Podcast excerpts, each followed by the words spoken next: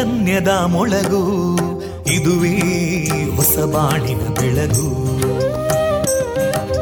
ಪಾಂಚಜನ್ಯದ ಮೊಳಗು ಇದುವೇ ಹೊಸ ಬಾಳಿನ ಬೆಳಗು. ಜನಮಾನಸವ ಅರಳಿಸುವಂತ ಅರಳಿಸುವಂತ ಜನಮಾನಸವ ಅರಳಿಸುವಂತ ವಿವೇಕವಾಣಿಯ ಮೊಳಗು. ಸುಖ ದುಃಖಗಳಿಗೆ ತಾಕೊರಳಾಗುವ ನೆಲ ಪ್ರೀತಿಯದಿ ಮೊಳಗು. ಇದುವೇ ಹೊಸ ಬಾಣಿನ ಬೆಳಗು. ಇದುವೇ ಪಾಂಚಜನ್ಯದ ಮೊಳಗು. ಇದುವೇ ಪಾಂಚಜನ್ಯದ ಮೊಳಗು. ವಿವೇಕಾನಂದ ವಿದ್ಯಾವರ್ಧಕ ಸಂಘ ಪ್ರವರ್ತಿತ ರೇಡಿಯೋ ಪಾಂಚಜನ್ಯ. ಇದು ಜೀವ ಜೀವದ ಸ್ವರ ಸಂಚಾರ. ತೊಂಬತ್ತು ಬಿಂದು ಎಂಟು ಸ್ವರ ತರಾಂಗಗಳಲ್ಲಿ ಈ ಹೊತ್ತಿನ ಪ್ರಸಾರ ಕಾರ್ಯಕ್ರಮವನ್ನು ಆರಂಭಿಸುತ್ತಿದ್ದೇವೆ. ಆತ್ಮೀಯ ಶ್ರೋತೃ ಬಾಂಧವರಿಗೆ ರೇಡಿಯೋ ಪಾಂಚಜನ್ಯ ಸಮುದಾಯ ಬಾನುಲಿ ಕೇಂದ್ರ ಬಳಗದ ಪರವಾಗಿ ನಾನು ತೇಜಸ್ವಿನಿ ಮಾಡುವ ಪ್ರೀತಿಪೂರ್ವಕ ನಮಸ್ಕಾರಗಳು. ವಂದೇ ಮಾತರಂ. ವಂದೇ ಮಾತರಂ. सुजलां सुफलां मलयज शीतलां सस्यश्यामलां मातरं वन्दे मातरम्। शुभ्रजोत्स्ना पुलकितयामिनीं पुल्लकुसुमिता ध्रुमदळशोभिनीं सुहासिनीं सुमधुरभाषिनीं सुखदां वरदां मातरं वन्दे मातरम् कोटि कोटि कण्ठा कलकलनिनादकराले कोटि कोटि भुजैदृता करकलवाले अबलां केनो मायेतो बले बहुबलधारिणीं नमामि तारिणीं रिपुदलवारिणी मातरम् वन्दे मातरम् तुमि विद्या तुमि धर्मा तुमि हृदि तुमि मर्मा त्वं हि प्राणा शरीरे बाहुते तुमि मा शक्ति हृदये तुमि मा भक्ति तोमारयी प्रतिमागडी मन्दिरे मन्दिरे वन्दे मातरम् त्वं हि दुर्गा दशप्रहरणधारिणीं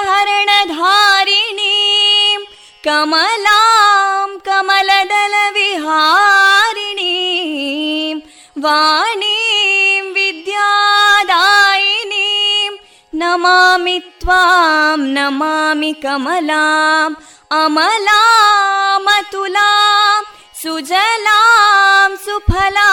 मातरं वन्दे मातरम् श्यामलां सरलां सुस्मितां भूषितां धरणीं भरणीं मातरं वन्दे मातरम् वन्दे मातरम् Música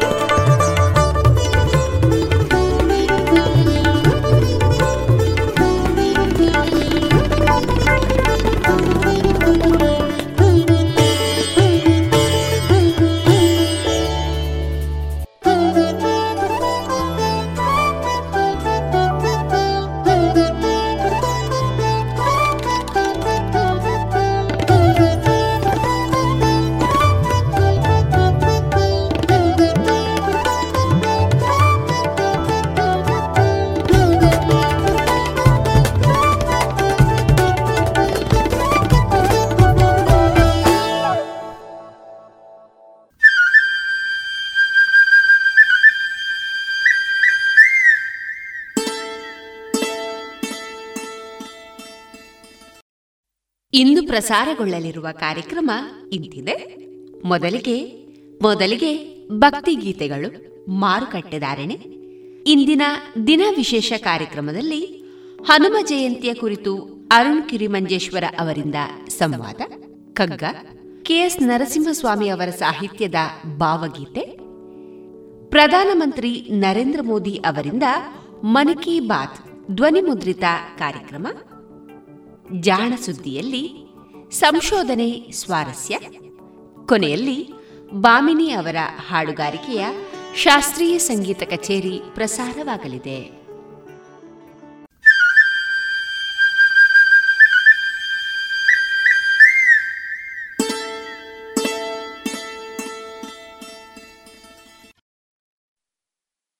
ಈ ವೈರಸ್ ಒಬ್ಬರಿಂದ ಒಬ್ಬರಿಗೆ ಹರಡುತ್ತದೆ ಮತ್ತು ಇದನ್ನು ತಡೆಗಟ್ಟಲು ಕೈ ತೊಳೆದುಕೊಳ್ಳುವುದು ಮತ್ತು ಮುಖ ಮುಚ್ಚಿಕೊಳ್ಳದಿರುವುದು ಅತ್ಯುತ್ತಮ ವಿಧಾನಗಳು ಎಂದು ನಿಮಗೆ ತಿಳಿದಿದೆ.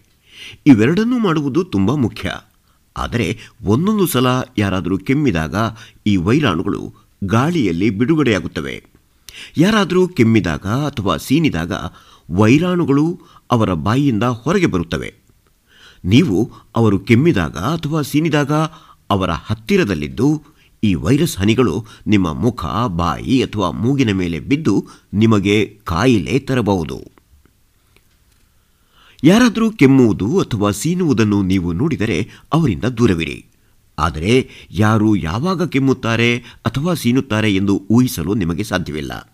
ಆದ್ದರಿಂದ ವೈರಸ್ ಬರದಂತೆ ತಡೆಯಲು ಉತ್ತಮ ಉಪಾಯ ಎಂದರೆ ಆದಷ್ಟು ಇತರ ಜನರಿಂದ ದೂರ ಇರುವುದು. ನೀವು ತರಕಾರಿಗಳನ್ನು ತರಲು ಔಷಧಿ ಖರೀದಿಸಲು ಅಥವಾ ರೇಷನ್ ಅಂಗಡಿಗೆ ಹೋಗಬೇಕಾದಾಗ ಇದು ಕಷ್ಟವಾಗಬಹುದು. ಆದರೆ ಜನರಿಂದ ಸಾಧ್ಯವಾದಷ್ಟು ದೂರವನ್ನು ಕಾಪಾಡಿಕೊಳ್ಳಲು ನೀವು ನಿಮ್ಮ ಶತ ಪ್ರಯತ್ನವನ್ನು ಮಾಡಬೇಕಾಗುತ್ತದೆ. ನೀವು ಯಾರೇ ಒಬ್ಬರಿಂದ ಮೂರು ಹೆಜ್ಜೆಗಿಂತ ಕಡಿಮೆ ದೂರದಲ್ಲಿದ್ದರೆ ಅಥವಾ ಕೈ ಚಾಚಿದಾಗ ಅವರನ್ನು ಮುಟ್ಟುವಂತಿದ್ದರೆ ಅವರಿಗೆ ತುಂಬ ಹತ್ತಿರದಲ್ಲಿ ಇದ್ದೀರಿ ಎಂದು ಅರ್ಥ. ತರಕಾರಿ ಅಂಗಡಿಯಲ್ಲಿ ಅಥವಾ ಔಷಧಿ ಅಂಗಡಿಯಲ್ಲಿ ಸರದಿಯಲ್ಲಿ ಹೋಗುವುದು ಮತ್ತು ಮಾರಾಟಗಾರನ ಸುತ್ತಲೂ ಜನಸಂದಣಿ ಮಾಡದಿರುವುದು ಒಳ್ಳೆಯದು. ನಿಮ್ಮ ಹಿಂದೆ ಬರುವ ವ್ಯಕ್ತಿಗೆ ಅವರ ಸರದಿಯಲ್ಲಿ ಕಾಯುವಂತೆ ಹೇಳಿ ಮತ್ತು ಯಾಕೆ ಹಾಗೆ ಮಾಡಬೇಕು ಎಂದು ಅವರಿಗೆ ವಿವರಿಸಿ. ವೈರಸ್ ಹರಡುವ ಅಪಾಯಕ್ಕೆ ಗುರಿಯಾಗುವ ಬದಲು ಹೀಗೆ ಮಾಡುವುದು ಒಳ್ಳೆಯದು ಅಥವಾ ಹೆಚ್ಚಿನ ಸಮಯ ಕಾಯುವುದು ಒಳಿತು. ನಿಮ್ಮ ಸಂಬಂಧಿ ಅಥವಾ ನಿಮ್ಮ ಸ್ನೇಹಿತನನ್ನು ಹೊರಗೆ ನೋಡಿದರೆ ನೀವು ಅವರೊಂದಿಗೆ ಮಾತನಾಡಬಹುದು. ಆದರೆ ನಿಮಗೆ ಪರಿಚಿತರಿರುವ ಜನರ ನಡುವೆಯೂ ಸಹ ನೀವು ಮೂರು ಅಡಿಗಳ ಅಂತರವಿದೆ ಎಂಬುದನ್ನು ಖಚಿತಪಡಿಸಿಕೊಳ್ಳಿ. ವೈರಸ್ ಯಾರಲ್ಲಿದೆ ಎಂದು ನಿಮಗೆ ತಿಳಿದಿಲ್ಲವಾದ್ದರಿಂದ ಅವರನ್ನು ತಬ್ಬಿಕೊಳ್ಳಬೇಡಿ ಅಥವಾ ಹಸ್ತಲಾಘವ ಮಾಡಬೇಡಿ. ಬದಲಾಗಿ ನಮಸ್ಕಾರ ಅಥವಾ ಸಲಾಂ ಎಂದು ಹೇಳಿ. ಧಾರ್ಮಿಕ ಆಚರಣೆಗಳು ಮತ್ತು ಕೌಟುಂಬಿಕ ಕಾರ್ಯಕ್ರಮ ಹಬ್ಬ ಬಹಳ ಮುಖ್ಯವೆಂದು ನಾವು ಅರ್ಥ ಮಾಡಿಕೊಂಡಿದ್ದೇವೆ. ಆದರೆ ಈ ಸಮಯದಲ್ಲಿ ಅಂತಹ ಜನದಟ್ಟಣೆ ಇರುವ ಸ್ಥಳಗಳಿಗೆ ಹೋಗದಿರುವುದು ಉತ್ತಮ. ಏಕೆಂದರೆ ಕೇವಲ ಒಬ್ಬ ವ್ಯಕ್ತಿಯೇ ವೈರಸ್ ಅನ್ನು ಹೊಂದಿದರೂ ಸಹ ಇಡೀ ಜನಸಮೂಹಕ್ಕೆ ವೈರಸ್ ಹರಡುವ ಸಾಧ್ಯತೆ ಹೆಚ್ಚು. ಅಲ್ಲದೆ ಹಳ್ಳಿಯಲ್ಲಿ ಹಳ್ಳ, ಬಾವಿ ಅಂತಹ ಸಾರ್ವಜನಿಕ ನೀರಿನ ಜಾಗಗಳಲ್ಲಿ ಸ್ನಾನ ಮಾಡಬೇಡಿ. ವೈರಸ್ ಇರುವ ಯಾರಾದರೂ ಅದರಲ್ಲಿ ಸ್ನಾನ ಮಾಡಿದ್ದರೆ ಅದು ನಿಮಗೆ ತಿಳಿದಿರುವುದಿಲ್ಲ. ಹಾಗಾಗಿ ಬೇರೆಡೆ ಸ್ನಾನ ಮಾಡಿ ಮತ್ತು ನಿಮ್ಮ ದೇಹವನ್ನು ಸ್ವಚ್ಛಗೊಳಿಸಲು ಸಾಬೂನು ಬಳಸಿ. ಮನೆಯ ಹೊರಗೆ ಹೆಚ್ಚು ಸಮಯ ಕಳೆಯದಿರಲು ಪ್ರಯತ್ನಿಸಿ. ನೀವು ಹೊರಗಿದ್ದರೆ ನೀವು ಮುಟ್ಟಬೇಕಿಲ್ಲದ ವಸ್ತುಗಳನ್ನು ಮುಟ್ಟಬೇಡಿ. ದಿನಸಿ ವಸ್ತುಗಳನ್ನು ಖರೀದಿಸುವುದು ಅಥವಾ ತುರ್ತು ಸ್ಥಿತಿಗಾಗಿ ಆಸ್ಪತ್ರೆ ಭೇಟಿ ನೀಡುವುದು ಮುಂತಾದವುಗಳ ಇದ್ದಾಗ ಮಾತ್ರವೇ ಹೊರಗೆ ಹೋಗಿ.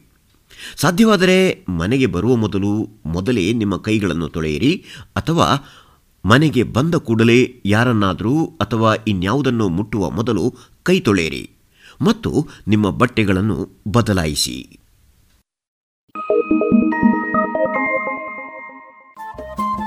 ರೇಡಿಯೋ ಪಾಂಚಜನ್ಯ ತೊಂಬತ್ತು ಬಿಂದು ಎಂಟು ಎಫ್ಎಂ ಸಮುದಾಯ ಬಾನುಲಿ ಕೇಂದ್ರ ಪುತ್ತೂರು. ಇದು ಜೀವ ಜೀವದ ಸ್ವರ ಸಂಚಾರ.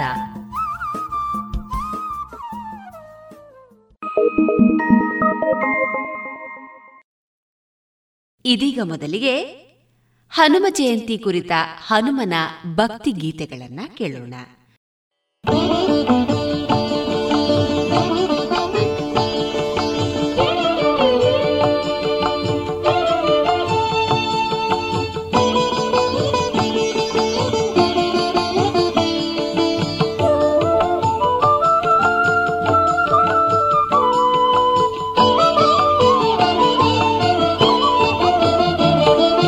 ವಜ್ರಾಂಗಿ ಧರಿಸಿಹ ಹನುಮಂತ ವಜ್ರಾಂಗನಿಗೆ ವಂದಿಸುವೆ. ವಜ್ರಾಂಗಿ ಧರಿಸಿಹ ಹನುಮಂತ ವಜ್ರಾಂಗನಿಗೆ ವಂದಿಸುವೆ.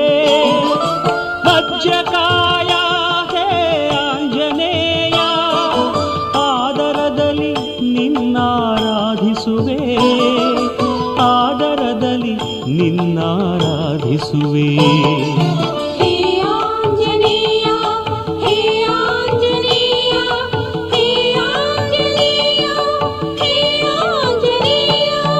ವಜ್ರಾಂಗಿ ಧರಿಸಿಹ ಹನುಮಂತ ವಜ್ರಾಂಗನಿಗೆ ವಂದಿಸುವೆ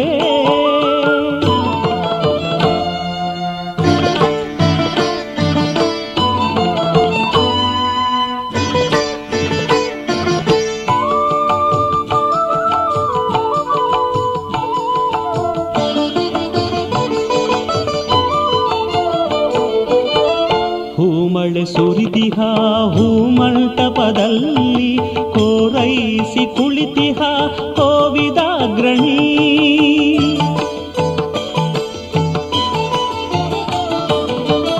ಹೂಮಳೆ ಸುರಿದಿಹ ಹೂಮಂಟಪದಲ್ಲಿ ಕೋರೈಸಿ ಕುಳಿತಿಹ ಕೋವಿದಾಗ್ರಣಿ ಹೃದಯದಿ ಭಕ್ತಿಯ ಚಿನ್ನಿಸಿ ಒಳಿದಿಹ ಭಕ್ತ ಶಿರೋಮಣಿ ಹನುಮಂತ. ಭಕ್ತ ಶಿರೋಮಣಿ ಹನುಮಂತ.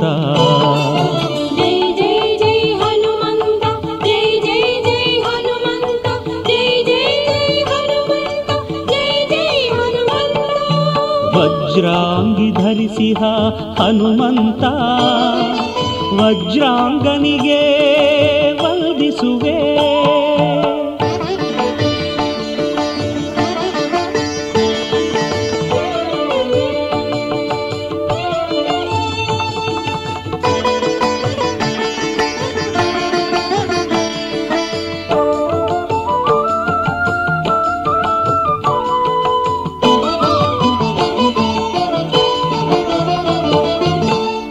ಕಣ್ಮನ ಸೆಳೆಯುವ ರಂಜಿ ಪರಥದಲ್ಲಿ ಮೆಲ್ಲನೆ ಬರುತಿಹ ಹನುಮಂತ.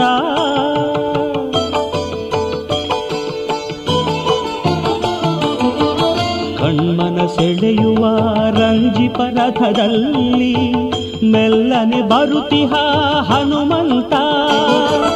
ನಕ್ಷತ್ರ ಲೋಕವು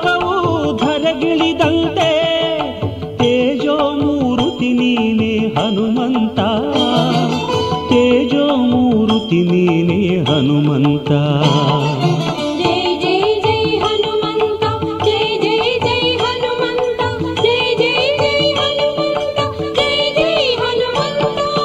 ವಜ್ರಾಂಗಿ ಧರಿಸಿದ ಹನುಮಂತ ವಜ್ರಾಂಗನಿಗೆ ವಂದಿಸುವೆ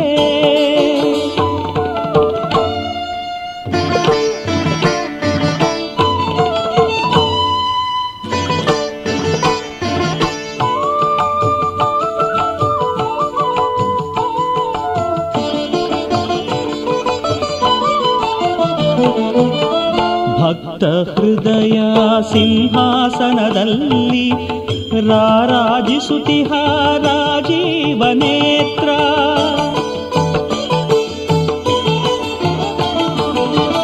राजीवनेत्रा सिंहासनदल्ली राराजिसुतिहरा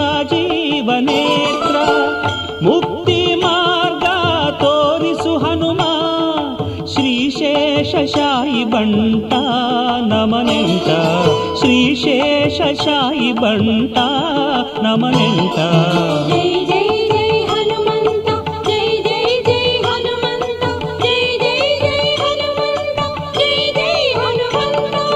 ವಜ್ರಾಂಗಿ ಧರಿಸಿಹ ಹನುಮಂತ. ವಜ್ರಾಂಗನಿಗೆ ವಂದಿಸುವೆ.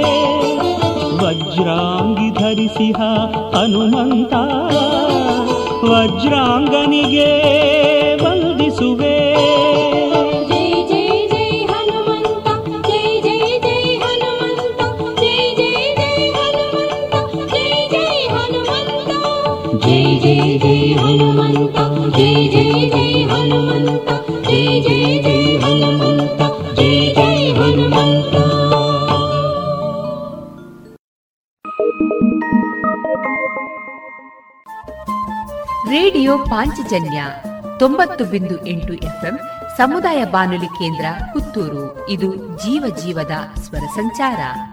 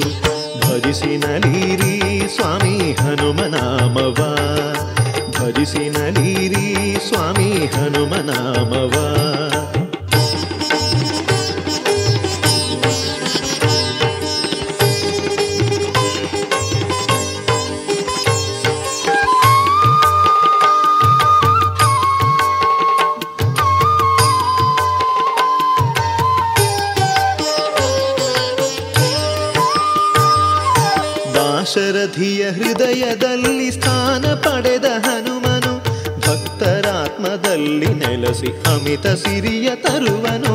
ದಾಶರಥಿಯ ಹೃದಯದಲ್ಲಿ ಸ್ಥಾನ ಪಡೆದ ಹನುಮನು, ಭಕ್ತರಾತ್ಮದಲ್ಲಿ ನೆಲೆಸಿ ಅಮಿತ ಸಿರಿಯ ತರುವನು. ರಾಮ ರಾಮ ಎಂದು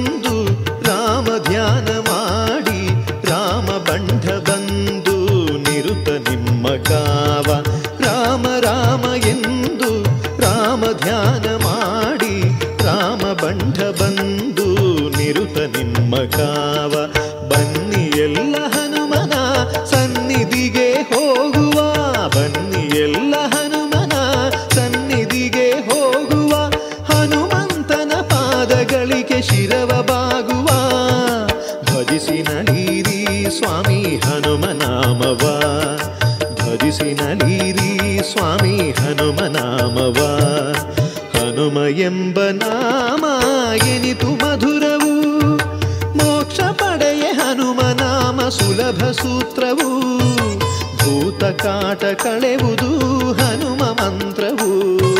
ರಾಮದಾಸ ಹನುಮನ ನಾಮ ಅಮರವು. ಭಜಿಸಿ ನಲೀರಿ ಸ್ವಾಮಿ ಹನುಮ ನಾಮವ. ಭಜಿಸಿ ನಲೀರಿ ಸ್ವಾಮಿ ಹನುಮ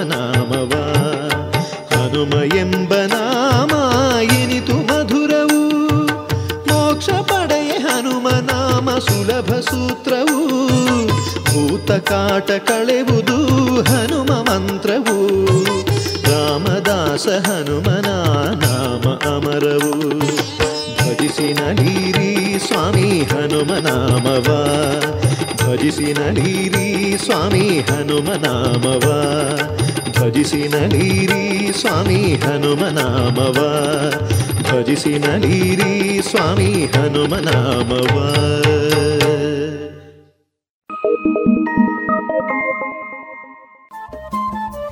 ರೇಡಿಯೋ ಪಾಂಚಜನ್ಯ ತೊಂಬತ್ತು ಬಿಂದು ಎಂಟು ಎಫ್ಎಂ ಸಮುದಾಯ ಬಾನುಲಿ ಕೇಂದ್ರ ಪುತ್ತೂರು. ಇದು ಜೀವ ಜೀವದ ಸ್ವರ ಸಂಚಾರ.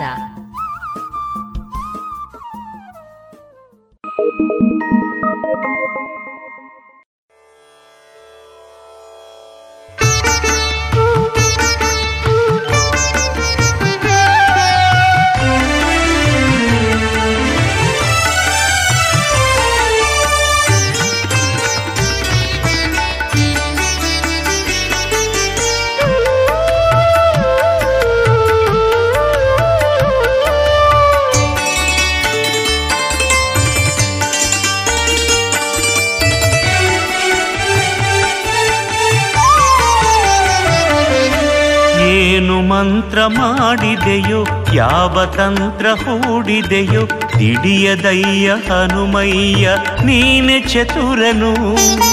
ಏನು ಮಂತ್ರ ಮಾಡಿದೆಯೋ, ಯಾವ ತಂತ್ರ ಹೂಡಿದೆಯೋ ತಿಳಿಯದಯ್ಯ ಹನುಮಯ್ಯ, ನೀನೆ ಚತುರನು. ರಾಮನನ್ನು ಹೊಲಿಸಿದೆ, ಶ್ರೀರಾಮ ಪ್ರೇಮ ಗಳಿಸಿದೆ. ರಾಮನನ್ನು ಬೊಲಿಸಿದೆ ಶ್ರೀರಾಮ ಪ್ರೇಮ ಗಳಿಸಿದೆ.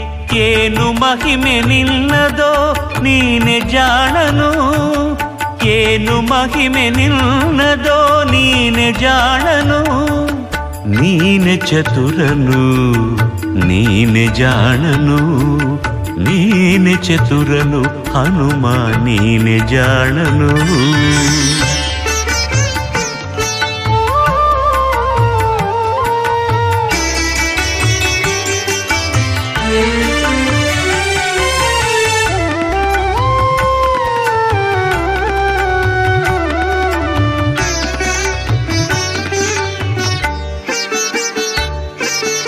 ಯಾವಾಸ್ತ್ರ ಹೂಡಿದೆಯೋ, ಯಾವ ಶಾಸ್ತ್ರ ಓದಿದೆಯೋ, ನವವ್ಯಾಕರಣ ಪಂಡಿತ ನೀನೆ ಶ್ರೇಷ್ಠನು.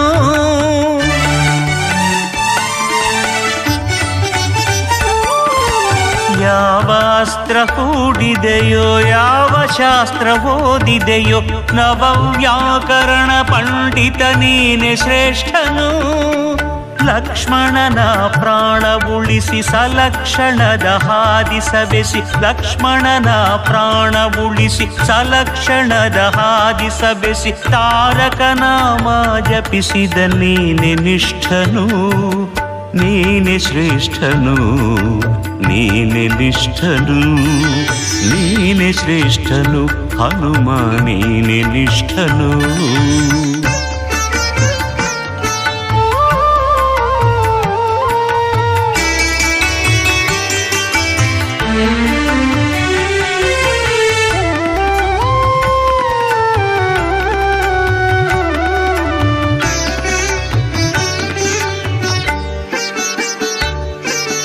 ಎಂಥ ಭಕ್ತಿ ನಿನ್ನದು, ಎಂಥ ಶಕ್ತಿ ನಿನ್ನದು?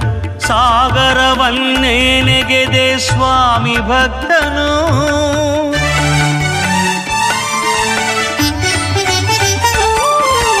ಎಂಥ ಭಕ್ತಿ ನಿನ್ನದು, ಎಂಥ ಶಕ್ತಿ ನಿನ್ನದು? ಸಾಗರವನ್ನೇ ನೆಗೆದೆ ಸ್ವಾಮಿ ಭಕ್ತನು. ಮಾತೆ ಸೀತೆ ಕರುಣೆ ಪಡೆದೆ ರಕ್ಕಸರ ಹೃದಯ ಬಗೆದೆ. ಮಾತೆ ಸೀತೆ ಕರುಣೆ ಪಡೆದೆ ರಕ್ಕಸರ ಹೃದಯ ಬಗೆದೆ. ಧರೆಮರೆಯದ ಕೀರ್ತಿ ಪಡೆದ ಧನ್ಯವಂತನು ಧನ್ಯವಂತನು, ಶಕ್ತಿವಂತನು. ಧನ್ಯವಂತನು, ನೀನು ಶಕ್ತಿವಂತನು.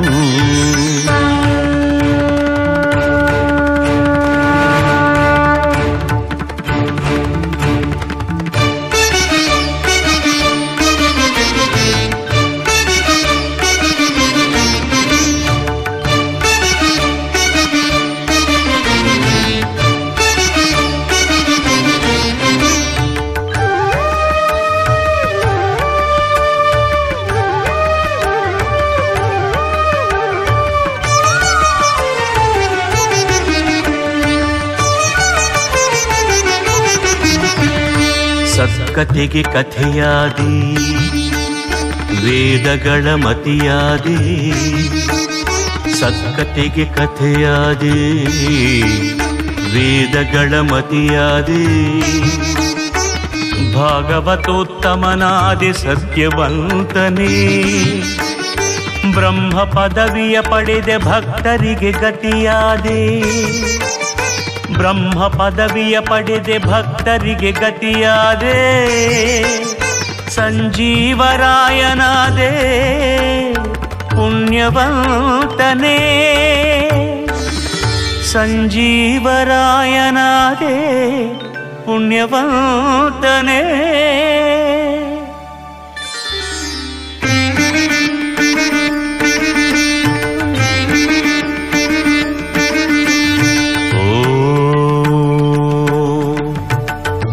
आञ्जनेयाय विद्महे।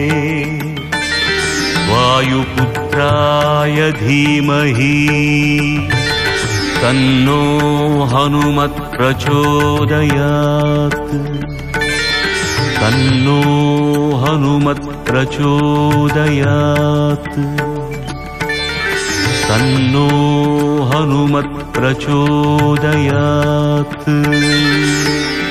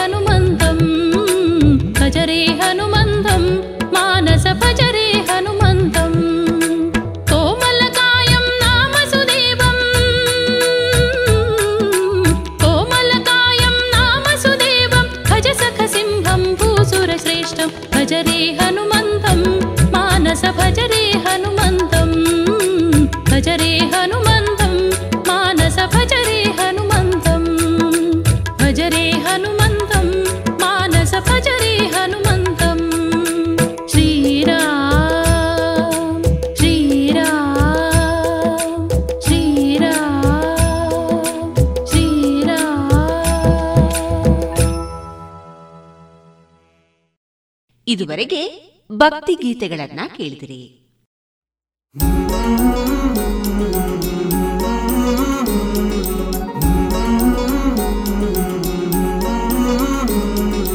आओ मिलकर विश्व को मजबूत बनाए योग शक्ति को पहचाने तन मन स्वस्थ बनाए चुने ज्ञान के मार्ग पर हम सत्य को पहचाने योग करें हम नित्य ही ऋषि मुनियों की ही माने। संदेश ही हम विश्व के जन जन में फैलाए।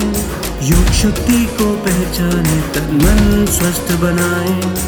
आसन प्राणायाम ध्यान से तन मन को महकाए। आलस, नींद छोड़े, खुद को आत्मनिर्भर बनाए। आओ मिलकर विश्व को मज़बूत बनाए। योग शक्ति को पहचाने तन मन स्वस्थ बनाए तन मन स्वस्थ बनाए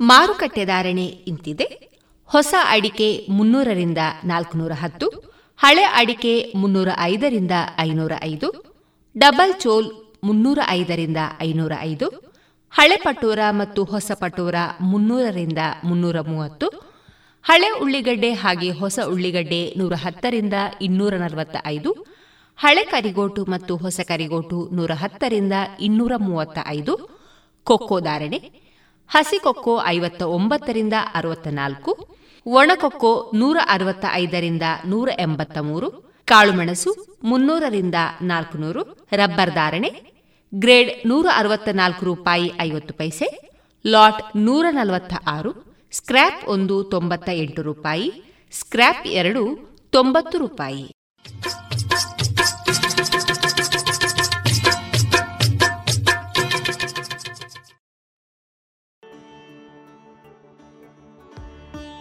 ಇಂದಿನ ದಿನ ವಿಶೇಷ ಕಾರ್ಯಕ್ರಮದಲ್ಲಿ ಹನುಮ ಜಯಂತಿ ಕುರಿತು ವಿದ್ಯಾರ್ಥಿ ಅರುಣ್ ಕಿರಿಮಂಜೇಶ್ವರ ಅವರಿಂದ ಹನುಮನ ಆದರ್ಶಗಳು ಯುವ ಜನತೆಗೆ ಯಾವ ರೀತಿಯಾಗಿ ಸ್ಫೂರ್ತಿಯಾಗಬೇಕು ಅನ್ನೋದರ ಕುರಿತ ಮಾಹಿತಿಯನ್ನ ಕೇಳೋಣ.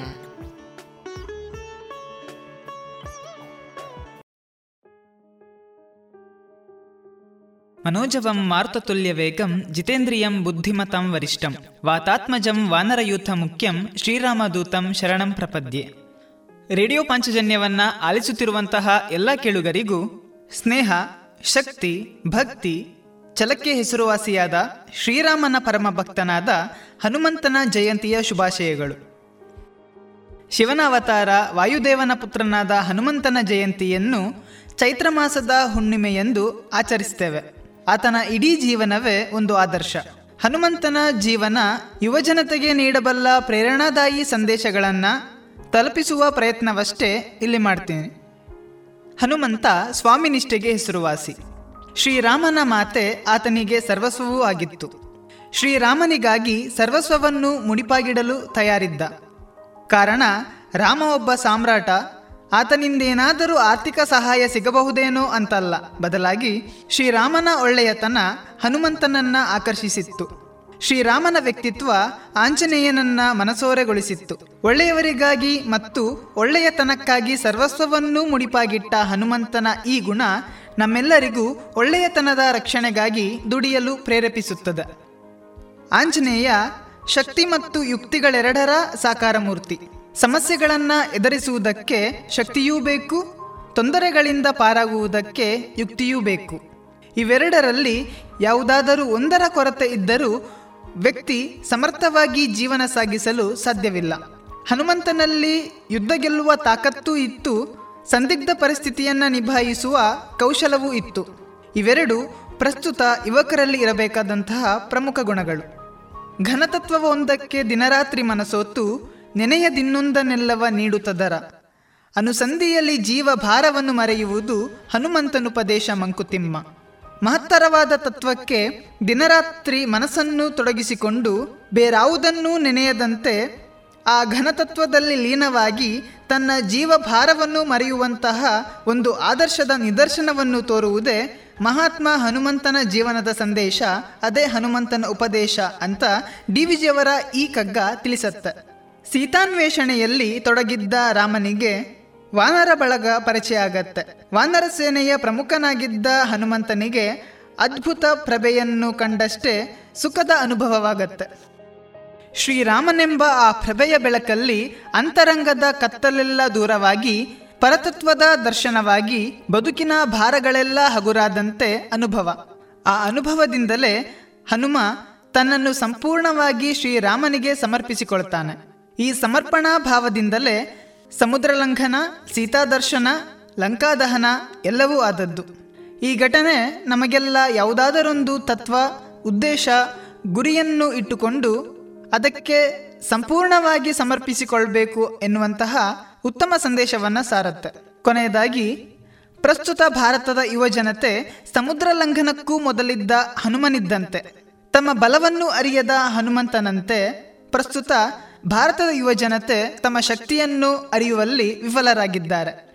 ನಮ್ಮಲ್ಲಿರುವ ಸಾಮರ್ಥ್ಯವನ್ನು ಗುರುತಿಸುವ ಜಾಂಬವಂತರನ್ನು ನಾವೆಲ್ಲರೂ ಪಡೆಯಬೇಕು. ನಮ್ಮ ಗುರಿಯನ್ನು ಪ್ರೋತ್ಸಾಹಿಸಿ ಬೆನ್ನು ತಟ್ಟಿ ಮುನ್ನಡೆಸುವಂತಹ ಸ್ನೇಹಿತರ ಬಳಗವನ್ನು ನಾವೆಲ್ಲರೂ ಪಡೆಯಬೇಕು ಎನ್ನುವ ಸಂದೇಶವನ್ನು ಹನುಮಂತನ ಜೀವನ ಹಾಗೂ ಹನುಮಂತನ ಗುಣಗಳು ನಮಗೆ ಸಾರಿ ಹೇಳ್ತವೆ. ಹನುಮ ಜಯಂತಿಯ ಪ್ರಯುಕ್ತ ಈ ಎಲ್ಲ ಗುಣಗಳನ್ನ ನಾವೆಲ್ಲರೂ ಅಳವಡಿಸಿಕೊಂಡು ಹನುಮಂತನ ವ್ಯಕ್ತಿತ್ವದ ಸಂದೇಶದ ಮೇರೆಗೆ ಹನುಮಂತನ ವ್ಯಕ್ತಿತ್ವದ ಗುಣಗಳ ಪ್ರೇರಣೆಯನ್ನ ಹಲವರಿಗೆ ಪಸರಿಸೋಣ ಅಂತ ಹೇಳ್ತಾ ನನ್ನ ಮಾತನ್ನ ಮುಗಿಸ್ತೇನೆ. ಧನ್ಯವಾದಗಳು.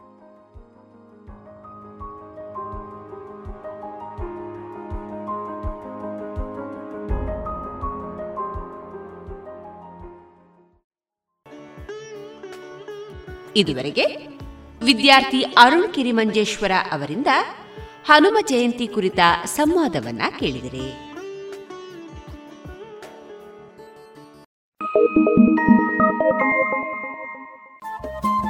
ರೇಡಿಯೋ ಪಾಂಚಜನ್ಯ ತೊಂಬತ್ತು ಬಿಂದು ಎಂಟು ಎಫ್ಎಂ ಸಮುದಾಯ ಬಾನುಲಿ ಕೇಂದ್ರ ಪುತ್ತೂರು. ಇದು ಜೀವ ಜೀವದ ಸ್ವರ ಸಂಚಾರ.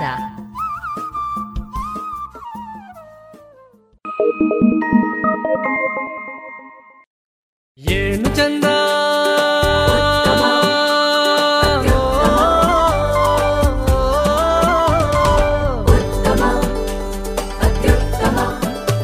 ಸರಿಸಾಟಿ ಇಲ್ಲದ ಸ್ವಾದ ಅಹಬಲು ರುಚಿ ಸ್ವದೇಶಿ ಸಾರ ಅನನ್ಯ ಅದಮ್ಯ ಕ್ಯಾಂಕೋ ಚಾಕ್ಲೇಟ್ ಸ್ವದೇಶಿ ಸ್ವಾದ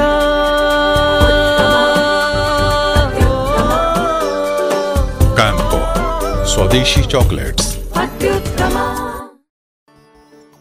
ಇನ್ನು ಮುಂದೆ ಅನನ್ಯ ಬಳಂತಿಮೊಗರು ಅವರಿಂದ ಕಗ್ಗ ವಾಚನ. ಈ ಕಗ್ಗವನ್ನ ವ್ಯಾಖ್ಯಾನಿಸಲಿದ್ದಾರೆ ಶ್ರೀಮತಿ ಕವಿತಾ ಅಡೂರು. ಚಿರಶಿಕ್ಷೆಯಂ ನಿನಗೆ ಸರ್ವಾತ್ಮತಾಭ್ಯಾಸ. ಸರಳ ಸಹಜವದಹುದು. ಮೂಗಿನುಸಿರವೊಲು ಚಿರಶಿಕ್ಷೆಯಂ ನಿನಗೆ ಸರ್ವಾತ್ಮತಾಭ್ಯಾಸ. ಸರಳ ಸಹಜವದಹುದು. ಮೂಗಿನು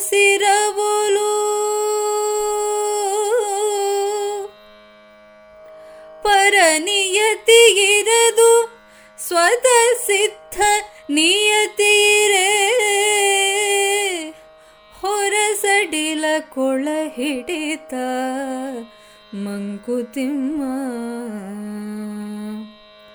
ಪರನಿಯತಿಗಿರದು ಸ್ವತಃ ಸಿದ್ಧ ನಿಯತಿರೇ ಹೊರಸಡಿಲಕ್ಕೆ ಒಳ ಹಿಡಿತ ಮಂಕುತಿಮ್ಮ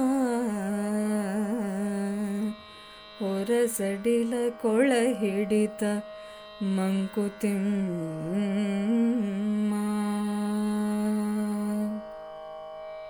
ಸತತ ಶಿಕ್ಷಣದಿಂದ ನಿನಗೆ ಸರ್ವಾತ್ಮತೆಯ ಅಭ್ಯಾಸವಾಗುತ್ತದೆ, ಮತ್ತದು ಮೂಗಿನಲ್ಲಿ ಉಸಿರಾಡುವಷ್ಟೇ ಸಹಜವಾಗುತ್ತದೆ.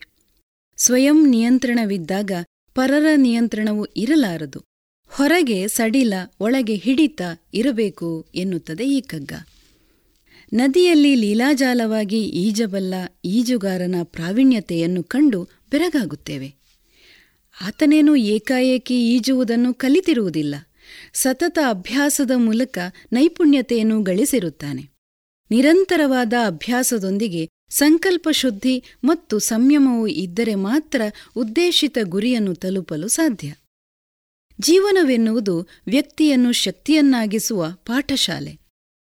ಅಲ್ಲಿ ಎದುರಾಗುವ ಕಷ್ಟ, ನಷ್ಟ, ಹರುಷ ತೋಷಗಳು ಹೊಸ ಹೊಸ ಪಾಠಗಳನ್ನು ಬೋಧಿಸಿ ಅರಿವನ್ನು ವಿಸ್ತರಿಸುತ್ತವೆ. ಈ ರೀತಿಯಲ್ಲಿ ಜೀವನವು ಕಲಿಸುವ ಪಾಠವನ್ನು ಅರ್ಜಿಸಿಕೊಳ್ಳುವುದಕ್ಕೆ ಮನಸ್ಸು ಸಿದ್ಧವಾಗಬೇಕು.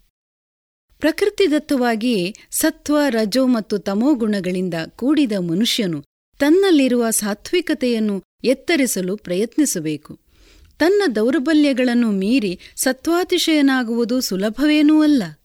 ಮತ್ತೆ ಮತ್ತೆ ಸ್ವಯಂ ವಿಶ್ಲೇಷಣೆಗೆ ಒಳಪಡುತ್ತಾ ಒಳಿತು ಕೆಡುಕುಗಳನ್ನು ಪರಾಮರ್ಶಿಸುತ್ತಾ ಹೋದರೆ ಆತ್ಮಶಕ್ತಿಯು ವೃದ್ಧಿಯಾಗುತ್ತದೆ. ಸತ್ವಗುಣವು ಪ್ರಬಲವಾಗುತ್ತಿದ್ದಂತೆಯೇ ವ್ಯಕ್ತಿಯು ಸಮದರ್ಶಿಯಾಗುತ್ತಾನೆ. ಯಾರನ್ನೂ ಆತ ದ್ವೇಷಿಸಲಾರ ಎಲ್ಲರೊಳಗೂ ಆತ್ಮಚೈತನ್ಯವನ್ನು ಗುರುತಿಸಿ ವಿನಮ್ರನಾಗಬಲ್ಲ. ಮನುಷ್ಯನು ಮೂಗಿನ ಮೂಲಕ ಉಸಿರಾಡುವುದು ಎಷ್ಟು ಸಹಜವಾಗಿ ಮತ್ತು ಅನಿಯಂತ್ರಿತವಾಗಿ ನಡೆಯುತ್ತಿರುತ್ತದೆಯೋ ಅಂತೆಯೇ ಸರ್ವಾತ್ಮ ಭಾವದಿಂದ ಎಲ್ಲರನ್ನೂ ಉಪಚರಿಸುವುದು ವ್ಯಕ್ತಿಗೆ ಸಹಜವಾಗಬೇಕು. ಬದುಕಿನ ತಿರುವುಗಳಲ್ಲಿ, ಬೆಟ್ಟ ಕೊರಕಲಲ್ಲಿ ಎದ್ದು ಬಿದ್ದು ನಡೆದ ಅನುಭವವು ಬೆಟ್ಟವೇರುವುದಕ್ಕೆ ಶಕ್ತಿ ತುಂಬಬೇಕು. ಬಾಳದಾರಿಯಲ್ಲಿ ಸಂಭವಿಸುವ ಘಟನೆಗಳನ್ನು ಸಾಕ್ಷೀಭಾವದಿಂದ ಗಮನಿಸುವುದು ರೂಢಿಯಾದರೆ ಸುಖ ದುಃಖಗಳು ಅಂತರಂಗವನ್ನು ಸೋಕುವುದಿಲ್ಲ. ಸಮಾಧಾನ ಮತ್ತು ಸಂಯಮವು ವ್ಯಕ್ತಿತ್ವದ ಭಾಗವಾಗುತ್ತದೆ. ಹೀಗೆ ಶಾಂತಚಿ ಹೀಗೆ ಶಾಂತಚಿತ್ತರಾದವರಿಗೆ ಸಮಸ್ತ ಪ್ರಾಣಿಗಳಲ್ಲೂ ಆತ್ಮಚೈತನ್ಯವು ಪ್ರಕಟಗೊಳ್ಳುತ್ತದೆ. ಹಾಗಾಗಿ ಲೋಕದ ಸುಖ ದುಃಖಾನುಭವಗಳಲ್ಲಿ ಸಹಭಾಗಿಯಾಗುತ್ತಾರೆ. ಬಹಿರಂಗದಲ್ಲಿ ಜಗದ ಜೀವನಕ್ಕೆ ಸಹಕಾರಿಯಾಗಿದ್ದರೂ ಅಂತರಂಗದಲ್ಲಿ ನಿರ್ಲಿಪ್ತರಾಗಿರುತ್ತಾರೆ. ಲೋಕ ಸಂಸಾರದಲ್ಲಿರುತ್ತಾ ಮನದ ಚಂಚಲತೆಯನ್ನು ಮೆಟ್ಟಿ ನಿಲ್ಲುವುದು ಕಷ್ಟ. ಜಗತ್ತಿನ ನೂರಾರು ಸೊಬಗುಗಳ ಪ್ರಚೋದನೆಗೆ ಮೋಹ ಪಾಶಗಳಿಗೆ ಸಿಲುಕದೆ ವ್ಯಕ್ತಿಯು ಸ್ಥಿರವಾಗಿರಬೇಕೆಂದರೆ ಆತನು ಸ್ವಯಂ ನಿಯಂತ್ರಣವನ್ನು ಸಾಧಿಸಬೇಕು. ಕಾನೂನಿಗೆ ಹೆದರಿಯೋ ಶಿಕ್ಷೆಯಾಗುತ್ತದೆ ಎಂದು ಮರ್ಯಾದೆಗೆ ಅಂಜಿಯೋ ಮೋಸ ವಂಚನೆಯನ್ನು ಮಾಡದೇ ಇರುವುದಲ್ಲ. ಅಂತರಂಗದಲ್ಲಿ ಆ ನೀತಿಯು ದೃಢವಾಗಬೇಕು. ಜೀವ ಹೋದರೂ ಅನಾಚಾರಕ್ಕೆ ಎಳಸುವುದಿಲ್ಲ ಎಂಬ ಸ್ಥಿರತೆ. ತನ್ನ ಭಾವಗಳ ಮೇಲೆ ಸ್ವಯಂ ನಿಯಂತ್ರಣವು ಇದ್ದಾಗ ವ್ಯಕ್ತಿಯು ಪ್ರಜ್ಞಾವಂತನಾಗುತ್ತಾನೆ. ತುಂಟತನವೇ ಮೈವೆತ್ತಂತಿರುವ ಪುಟ್ಟ ಹುಡುಗನು ಮನೆಯಲ್ಲಿದ್ದರೆ ಅಥವಾ ಯಾವುದಾದರೂ ಸಮಾರಂಭದಲ್ಲಿ ಪಾಲ್ಗೊಂಡನೆಂದರೆ ಹಲವರು ಆತನ ಮೇಲೆ ಕಣ್ಣಿಟ್ಟಿರುತ್ತಾರೆ. ನಿರ್ಬಂಧಗಳನ್ನು ಹೇರಿ ಹೆದರಿಸಿ ಆತನನ್ನು ನಿಯಂತ್ರಿಸಲು ಪ್ರಯತ್ನಿಸುತ್ತಾರೆ. ಇದೇ ಬಗೆಯ ನಿಯಂತ್ರಣವನ್ನು ಪ್ರೌಢ ಬಾಲಕನ ಮೇಲೆ ಹೇರುವ ಪ್ರಮೇಯವು ಒದಗುವುದಿಲ್ಲ. ಆತನಿಗೆ ರೀತಿನೀತಿಗಳ ಕುರಿತಾಗಿ ಸ್ಪಷ್ಟವಾದ ಕಲ್ಪನೆ ಇರುವುದರಿಂದ ತನ್ನನ್ನು ತಾನು ನಿಯಂತ್ರಿಸಿಕೊಳ್ಳಲು ಶಕ್ತನಾಗಿರ್ತಾನೆ. ಆಂತರ್ಯವು ಬಿಗಿಯಿಲ್ಲದ ಕಾರಣಕ್ಕೆ ಹೊರಗಿನ ಬಿಗಿ ನೀತಿ ನಿಯಮ ಒಳಹಿಡಿತವಿದ್ದರೆ ವ್ಯಕ್ತಿಯು ಸಂಪೂರ್ಣವಾಗಿ ಮುಕ್ತ. ಹಾಗಾಗಿ ಆತ್ಮತತ್ವವನ್ನು ಅರಿಯಲು ಹೊರಟವನು ತನ್ನ ಭಾವನೆಗಳನ್ನು ಗೆಲ್ಲಬೇಕು. ತನ್ನ ಪರಿಧಿಯನ್ನು ಗುರುತಿಸಿಕೊಳ್ಳಬೇಕು. ಸ್ವಾತಂತ್ರ್ಯವೆಂದರೆ ಹೊಣೆಯರಿತು ನಡೆದುಕೊಳ್ಳುವುದೇ ಹೊರತು ಮನಸೋ ಇಚ್ಛೆ ನಡೆದುಕೊಳ್ಳುವ ಸ್ವೇಚ್ಛೆಯಲ್ಲ. ತನ್ನನ್ನು ತಾನು ಆಳಬಲ್ಲವನು ಮಾತ್ರ ಜಗಕ್ಕೆ ಬೆಳಕಾಗಬಲ್ಲ. ಬಹಿರಂಗದಲ್ಲಿ ಯುಕ್ತಾಯುಕ್ತತೆಯ ಪರಿಶೀಲನೆ ಮತ್ತು ಅಂತರಂಗದಲ್ಲಿ ಸಮಾನವಾದ ಪ್ರೀತಿಯನ್ನು ಹೊಂದಿರುವುದರೊಂದಿಗೆ ವ್ಯಕ್ತಿಯು ತನ್ನ ಭಾವನೆಗಳನ್ನು ಹದ್ದುಬಸ್ತಿನಲ್ಲಿಡುವ ಯತ್ನವನ್ನು ನಿರಂತರವಾಗಿ ಮಾಡುತ್ತಿರಬೇಕು. ಸಾವಿರ ಮೆಟ್ಟಿಲುಗಳುಳ್ಳ ಬೆಟ್ಟವನ್ನು ಏರುವ ಸಾಹಸದಲ್ಲಿ ನೂರು ಮೆಟ್ಟಿಲುಗಳನ್ನು ಹತ್ತಿದರೂ ಅದೊಂದು ಸಾಧನೆಯೇ ತಾನೆ? ಅಂದರೆ ಆತ್ಮತತ್ವವನ್ನು ಅರೆಯುವ ಹಂಬಲದಿಂದ ಮಾಡುವ ಕಿಂಚಿತ್ ಪ್ರಯತ್ನವೂ ಕೂಡ ವ್ಯರ್ಥವಾಗುವುದಿಲ್ಲ. ಲೋಕವ್ಯವಹಾರದಲ್ಲಿ ನಿಷ್ಠೆಯಿಂದ ಪಾಲ್ಗೊಂಡರೂ ಅಂತರಂಗದಲ್ಲಿ ತಟಸ್ಥನಾಗಿರುವುದು, ಸರ್ವರಲ್ಲೂ ಆತ್ಮಶಕ್ತಿಯನ್ನು ಗುರುತಿಸಿ ಪ್ರೇಮಪೂರ್ಣನಾಗಿರುವುದು ಸಹಜ ಸ್ವಭಾವವಾದರೆ ವ್ಯಕ್ತಿಯು ಶಕ್ತಿಯಾಗುತ್ತಾನೆ, ಹಲವರಿಗೆ ಸ್ಫೂರ್ತಿಯಾಗುತ್ತಾನೆ. ಇದನ್ನು ಚಿರಶಿಕ್ಷೆಯಿಂ ನಿನಗೆ ಸರ್ವಾತ್ಮತಾಭ್ಯಾಸ, ಸರಳ ಸಹಜವದಹುದು ಮೂಗಿನುಸಿರವೋಲ್ ಪರನಿಯತಿ ಇರದು ಸ್ವತ ಸಿದ್ಧ ನಿಯತಿ ಇರೆ, ಹೊರ ಸಡಿಲ ಒಳ ಹಿಡಿತ ಮಂಕುತಿಮ್ಮ ಎಂದು ಡಿವಿಜಿಯವರು ಹೇಳಿದ್ದಾರೆ. ಇದುವರೆಗೆ ಕಗ್ಗವನ್ನ ಕೇಳಿರಿ.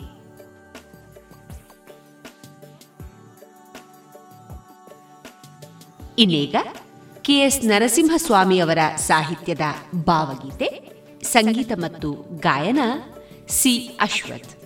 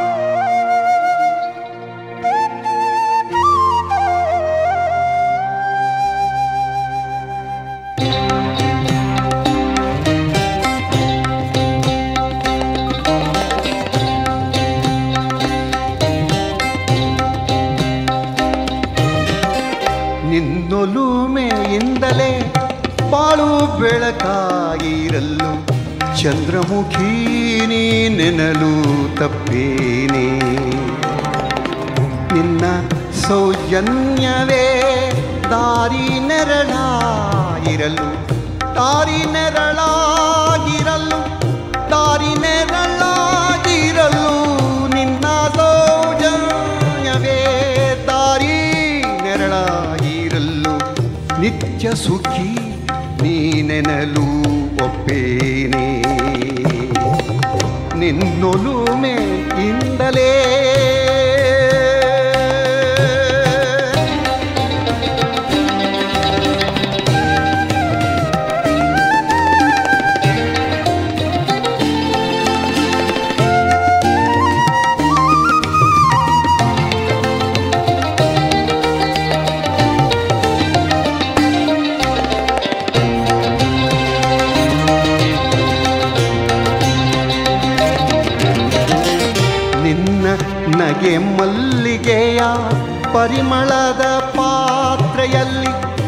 ಚಲ್ಲಿಸೂಸುವ ಅಮೃತ ನೀನೇನೇ.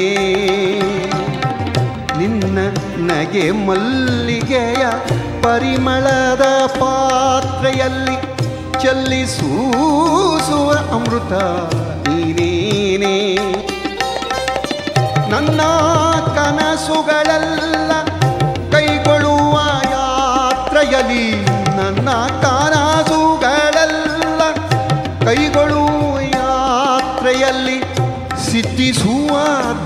ಧನ್ಯತೆಯು ನೀನೇನೇ. ನಿನ್ನೊಲುಮೆಯಿಂದಲೇ ಬಾಳು ಬೆಳಕಾಗಿರಲು ಚಂದ್ರಮುಖಿ ನೀನೆನಲು ತಪ್ಪೀರಿ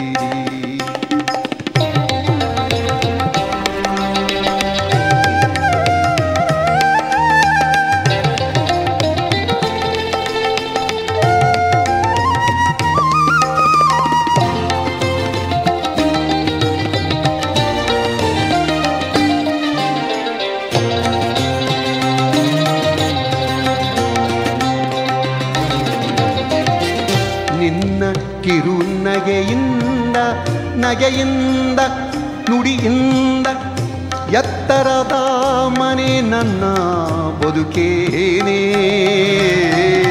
ನಿನ್ನ ಕಿರು ನಗೆಯಿಂದ ನಗೆಯಿಂದ ನುಡಿಯಿಂದ ಎತ್ತರದ ಮನೆ ನನ್ನ ಬದುಕೇನೆ. ಚಂದ್ರನಲ್ಲಿ ಚಿತ್ರಿಸಿದ ಚಲುವಿನೊಳ್ಳ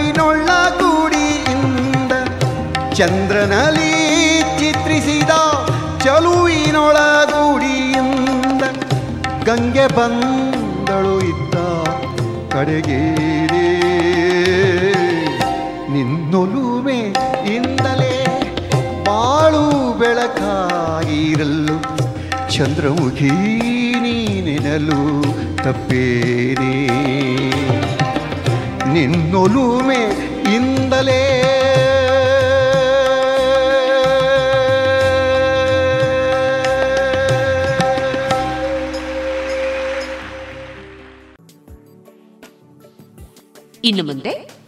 ಭಾರತ ದೇಶದ ಪ್ರಧಾನಮಂತ್ರಿಗಳಾದ ನರೇಂದ್ರ ಮೋದಿ ಅವರಿಂದ ಮನ್ ಕಿ ಬಾತ್ ಧ್ವನಿ ಮುದ್ರಿತ ಕಾರ್ಯಕ್ರಮವನ್ನ ಕೇಳೋಣ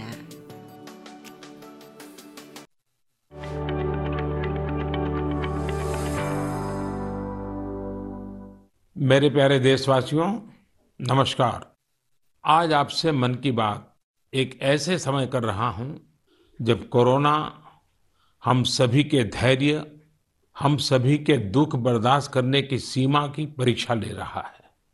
बहुत से अपने हमें असमय छोड़कर चले गए हैं। कोरोना की पहली वेव का सफलतापूर्वक मुकाबला करने के बाद देश हौसले से भरा हुआ था, आत्मविश्वास से भरा हुआ था। लेकिन इस तूफ़ान ने देश को झकझोर दिया है। साथियों बीते दिनों इस संकट से निपटने के लिए मेरी अलग अलग सेक्टर्स के एक्सपर्ट्स के साथ, विशेषज्ञों के साथ लंबी चर्चा हुई है। हमारी फार्मा इंडस्ट्री के लोग हों वैक्सीन मैन्युफैक्चरर्स हों ऑक्सीजन के प्रोडक्शन से जुड़े लोग हों, या फिर मेडिकल फ़ील्ड के जानकार, उन्होंने अपने महत्वपूर्ण सुझाव सरकार को दिए हैं। इस समय हमें इस लड़ाई को जीतने के लिए एक्सपर्ट्स और वैज्ञानिक सलाह को प्राथमिकता देनी है। राज्य सरकार के प्रयत्नों को आगे बढ़ाने में भारत सरकार पूरी शक्ति से जुटी हुई है। राज्य सरकारें भी अपना दायित्व निभाने की पूरी कोशिश कर रही हैं। साथियों, कोरोना के खिलाफ इस समय बहुत बड़ी लड़ाई देश के डॉक्टर्स और हेल्थ वर्कर्स लड़ रहे हैं। पिछले एक साल में उन्हें इस बीमारी को लेकर हर तरह के अनुभव भी हुए हैं। हमारे साथ इस समय मुंबई से प्रसिद्ध डॉक्टर शशांक जोशी जी जुड़ रहे हैं। डॉक्टर शशांक जी को कोरोना के इलाज और इससे जुड़ी रिसर्च का बहुत जमीनी अनुभव है। वो इंडियन कॉलेज ऑफ़ फिजिशियंस के डीन भी रह चुके हैं। आइए बात करते हैं डॉक्टर शशांक से। नमस्कार डॉक्टर शशांक जी। नमस्कार सर। अभी कुछ दिन पहले ही मुझे आपसे बात करने का अवसर मिला था। आपके विचारों की स्पष्टता मुझे बहुत अच्छी लगी थी। मुझे लगा देश के सभी नागरिकों को आपके विचार जानने चाहिए। जो बातें सुनने में आती है उसी को मैं एक सवाल के रूप में आपके सामने प्रस्तुत करता हूँ। डॉक्टर शशांक आप लोग इस समय दिन रात जीवन रक्षा के काम में लगे हुए हैं। सबसे पहले तो मैं चाहूँगा कि आप सेकंड वेव के बारे में लोगों को बताएँ। मेडिकली ये कैसे अलग है और क्या-क्या सावधानी ज़रूरी है? धन्यवाद, सर। ये जो दूसरी बाढ़ आई है, ये तेज़ी से आई है। तो जितनी पहली बाढ़ थी, उससे ये वायरस ज़्यादा तेज चल रहा है। लेकिन अच्छी बात यह है कि उससे ज़्यादा रफ्तार से रिकवरी भी है और मृत्यु दर काफ़ी कम है। इसमें दो तीन फ़र्क है। पहली तो ये युवाओं में और बच्चों में भी थोड़ा दिखाई दे रहा है। उसके जो लक्षण हैं, पहले जैसे लक्षण थे, सांस चढ़ना, सूखा खांसी आना, बुखार आना, ये तो सब है ही, पर उसके साथ थोड़ा गंध जाना, स्वाद चला जाना, ये भी है। और लोग थोड़े भयभीत हुए भयभीत होने की बिल्कुल ज़रूरत नहीं है। अस्सी नब्बे प्रतिशत लोगों में इसमें कोई भी लक्षण नहीं दिखाई देते हैं। ये म्यूटेशन म्यूटेशन जो बोलते हैं, घबराने की बात नहीं है। ये म्यूटेशन होते रहते हैं, जैसे हम कपड़े बदलते हैं, वैसे वायरस भी अपना रंग बदल रहा है, और इसलिए बिल्कुल डरने की बात नहीं है। और ये वेव को हम पाल कर देंगे। वेव आती जाती है, और ये वायरस आते जाते रहता है। तो यही अलग अलग लक्षण हैं, और मेडिकली हमको सतर्क रहना चाहिए। एक चौदह से इक्कीस दिन का ये कोविड का टाइम टेबल है। इसमें वैद्य की सलाह लेना चाहिए। डॉक्टर शशांक, मेरे लिए भी आपने जो एनालिसिस बताया, बड़ा इंटरेस्टिंग है। मुझे कई चिट्ठियाँ मिली हैं जिसमें ट्रीटमेंट के बारे में भी लोगों की बहुत सी आशंका है। कुछ दवाओं की मांग बहुत ज़्यादा है। इसलिए मैं चाहता हूँ कि कोविड के ट्रीटमेंट के बारे में भी आप लोगों को ज़रूर बताएँ। हाँ सर क्लिनिकल ट्रीटमेंट लोग बहुत देरी से चालू करते हैं और अपने आप बीमारी से दब जाएँगी, ये भरोसे पे रहते हैं और मोबाइल पे आने वाली बातों पे भरोसा रखते हैं। और अगर सरकारी दी हुई सूचना का पालन करें तो ये कठिनाई का सामना नहीं आता है। तो कोविड में जो ट्रीटमेंट क्लिनिकल प्रोटोकॉल है, उसमें तीन प्रकार की तीव्रता है। हल्का या माइल्ड कोविड, मध्यम या मॉडरेट कोविड और तीव्र कोविड, जो सीवियर कोविड बोलते हैं, इसके लिए है। तो जो हल्का कोविड है उसके लिए तो हम ऑक्सीजन का मॉनिटरिंग करते हैं पल्स का मॉनिटरिंग करते हैं, बुखार का मॉनिटरिंग करते हैं। बुखार बढ़ जाता है तो कभी कभी पैरासीटामोल जैसी दवाई का इस्तेमाल करते हैं और अपने डॉक्टर से संपर्क करना चाहिए। जो मॉडरेट कोविड होता है, मध्यम कोविड होता है या तीव्र कोविड होता है तो वैद्य की अपने डॉक्टर के साथ संपर्क करना बहुत ज़रूरी है। सही और सस्ती दवाई अवेलेबल है, जिसमें स्टीरोइड जो है, ये जान बचा सकती है। जो इनहेलर्स दे सकते हैं हम टैबलेट दे सकते हैं हम।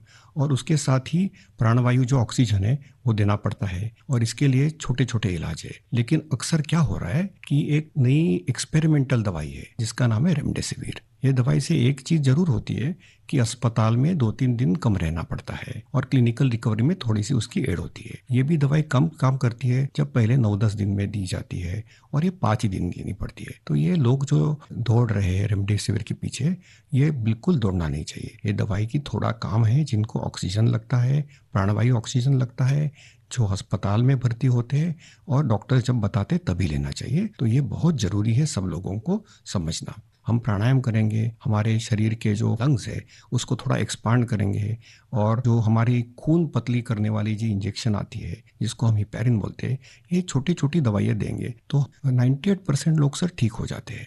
तो पॉजिटिव रहना बहुत ज़रूरी है ट्रीटमेंट प्रोटोकॉल वैद्य के सिले से लेना बहुत ज़रूरी है और ये जो महँगी महँगी दवाई है, उसके पीछे दौड़ने की कोई ज़रूरत नहीं है सर अपने पास अच्छे इलाज चालू है, प्राणवायु ऑक्सीजन है, वेंटिलेटर की भी सुविधा है, सब कुछ है सर। और कभी कभी ये दवाई यदि मिल जाती है तो योग्य लोगों में ही देनी चाहिए। तो इसके लिए बहुत भ्रम पैदा हुआ है और इसलिए ये स्पष्टीकरण देना चाहता हूँ सर कि अपने पास वर्ल्ड की सबसे बेस्ट ट्रीटमेंट अवेलेबल है। आप देखेंगे कि भारत में सबसे अच्छा रिकवरी रेट है। आप यदि कंपेयर करेंगे यूरोप के लिए, अमेरिका, वहीं से भी हमारे यहाँ के ट्रीटमेंट प्रोटोकॉल से मरीज़ ठीक हो रहे सर। डॉक्टर शशांक आपका बहुत बहुत धन्यवाद। डॉक्टर शशांक ने जो जानकारी हमें दी, वो बहुत ज़रूरी है और हम सबके काम आएगी। साथियों, मैं आप सबसे आग्रह करता हूँ, आपको अगर कोई भी जानकारी चाहिए हो, कोई और आशंका हो तो सही सोर्स से ही जानकारी ले। आपके जो फैमिली डॉक्टर हो, आसपास के जो डॉक्टर्स हो, आप उनसे, फ़ोन से संपर्क करके सलाह लीजिए। मैं देख रहा हूँ कि हमारे बहुत से डॉक्टर खुद भी ये ज़िम्मेदारी उठा रहे हैं। कई डॉक्टर्स सोशल मीडिया के ज़रिए लोगों को जानकारी दे रहे हैं, फ़ोन पर, व्हाट्सएप पर भी काउंसलिंग कर रहे हैं। कई हॉस्पिटल की वेबसाइटें हैं जहाँ जानकारियाँ भी उपलब्ध हैं और वहाँ आप डॉक्टर से परामर्श भी ले सकते हैं। ये बहुत सराहनीय है। मेरे साथ श्रीनगर से डॉक्टर नावीद नजीर शाह जुड़ रहे हैं। डॉक्टर नावीद श्रीनगर के गवर्नमेंट मेडिकल कॉलेज में प्रोफेसर हैं। नावीद जी अपनी देखरेख में अनेकों कोरोना पेशेंट्स को ठीक कर चुके हैं और रमज़ान के इस पवित्र माह में डॉक्टर नावीद अपना कार्य भी निभा रहे हैं और उन्होंने हमसे बातचीत के लिए समय भी निकाला है। आइए उन्हीं से बात करते हैं। नावीद जी, नमस्कार। नमस्कार सर। डॉक्टर नावीद मन की बात के हमारे श्रोताओं ने इस मुश्किल समय में पैनिक मैनेजमेंट का सवाल उठाया है। आप अपने अनुभव से उन्हें क्या जवाब देंगे? देखिए जब कोरोना शुरू हुआ तो कश्मीर में जो सबसे पहला हॉस्पिटल डिजिग्नेट हुआ एज कोविड हॉस्पिटल वो हमारा सीडी हॉस्पिटल था जो मेडिकल कॉलेज के अंडर में आता है। तो उस टाइम एक खौफ का माहौल था। लोगों में तो था ही। वो समझते थे शायद कोविड का इन्फेक्शन किसी को हो जाता है तो एक डेथ सेंटेंस माना जाएगा ये। और ऐसे ही जो हमारे अस्पतालों में डॉक्टर साहिबान या पैरामेडिकल स्टाफ काम करते थे, उनमें भी एक खौफ का माहौल था कि हम इन पेशेंट्स को कैसे फेस करेंगे। हमें इन्फेक्शन होने का खतरा तो नहीं है। लेकिन जो ही टाइम गुजरा, हमने भी देखा कि अगर पूरी तरीके से हम जो प्रोटेक्टिव गियर पहने और एहतियाती तदाबीर जो है, उन पे अमल करें तो हम भी सेफ़ रह सकते हैं और हमारा जो बाकी स्टाफ है, वो भी सेफ़ रह सकता है। और आगे आगे जब भी हम देखते गए तो ये मरीज़ जो कुछ लोग बीमार थे, कुछ एसिम्टोमेटिक थे, यानी कि उनमें कोई बीमारी के कोई लक्षण नहीं थे, हमने देखा कि करीब करीब नब्बे पचानवे परसेंट से ज़्यादा जो मरीज़ है, वो खुद विदाउट एनी मेडिकेशन भी ठीक हो जाते हैं।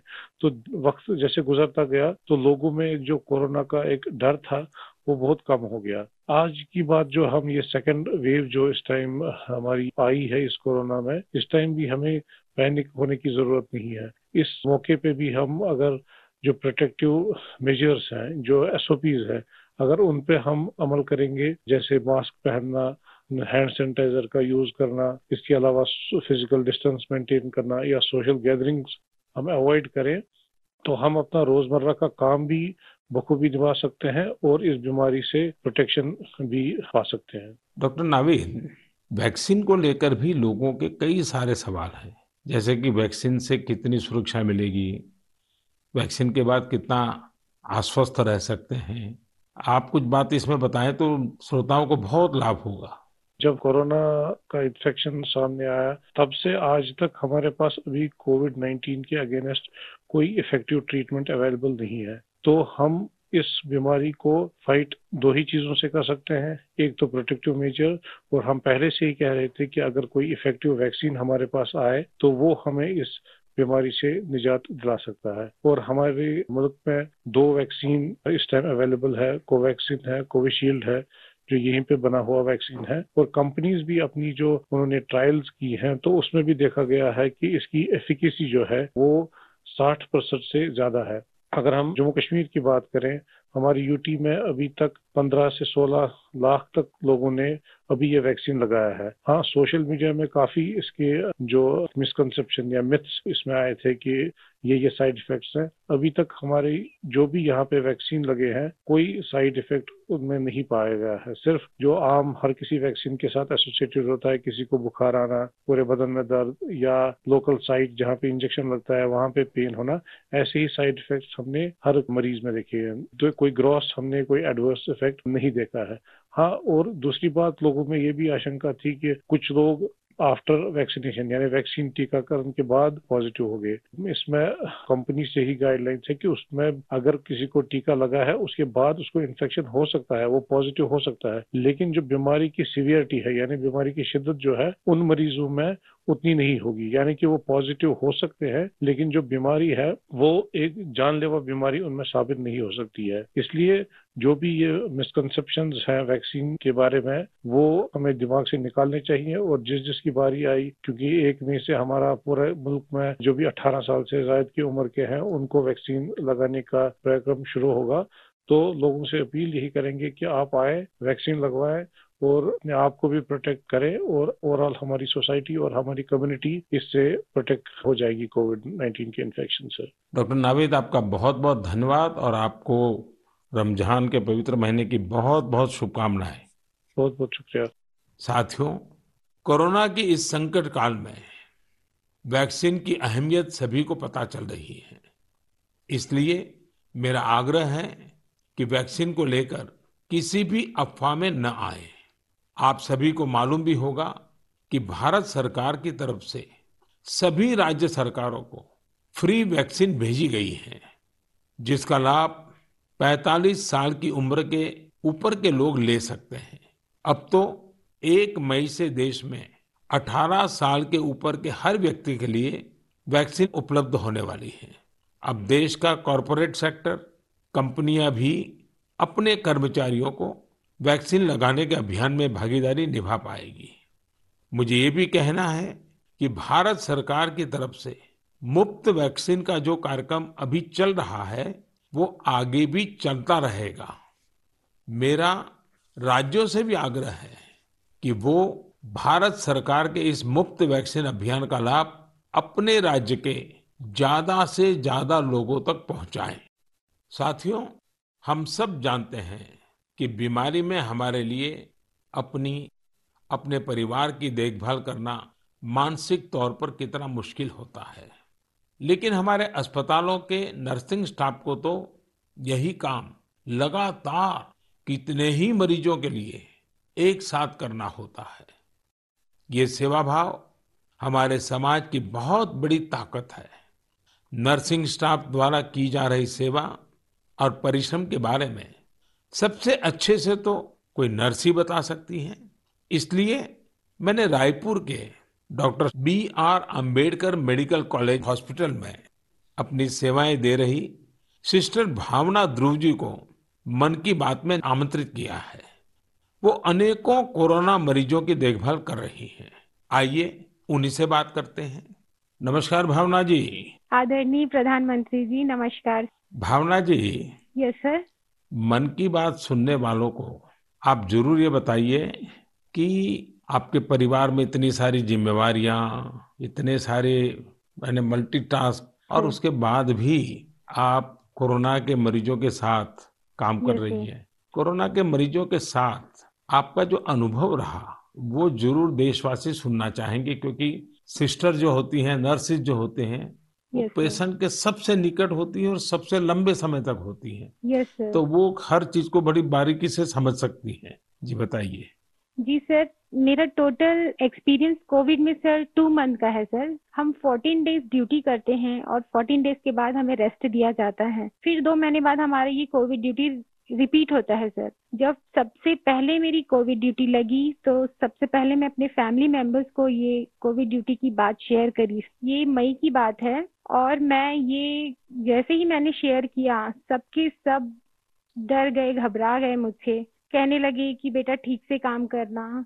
एक इमोशनल सिचुएशन था सर बीच में, जब मेरी बेटी मुझसे पूछी, मम्मा, आप कोविड ड्यूटी जा रहे हो?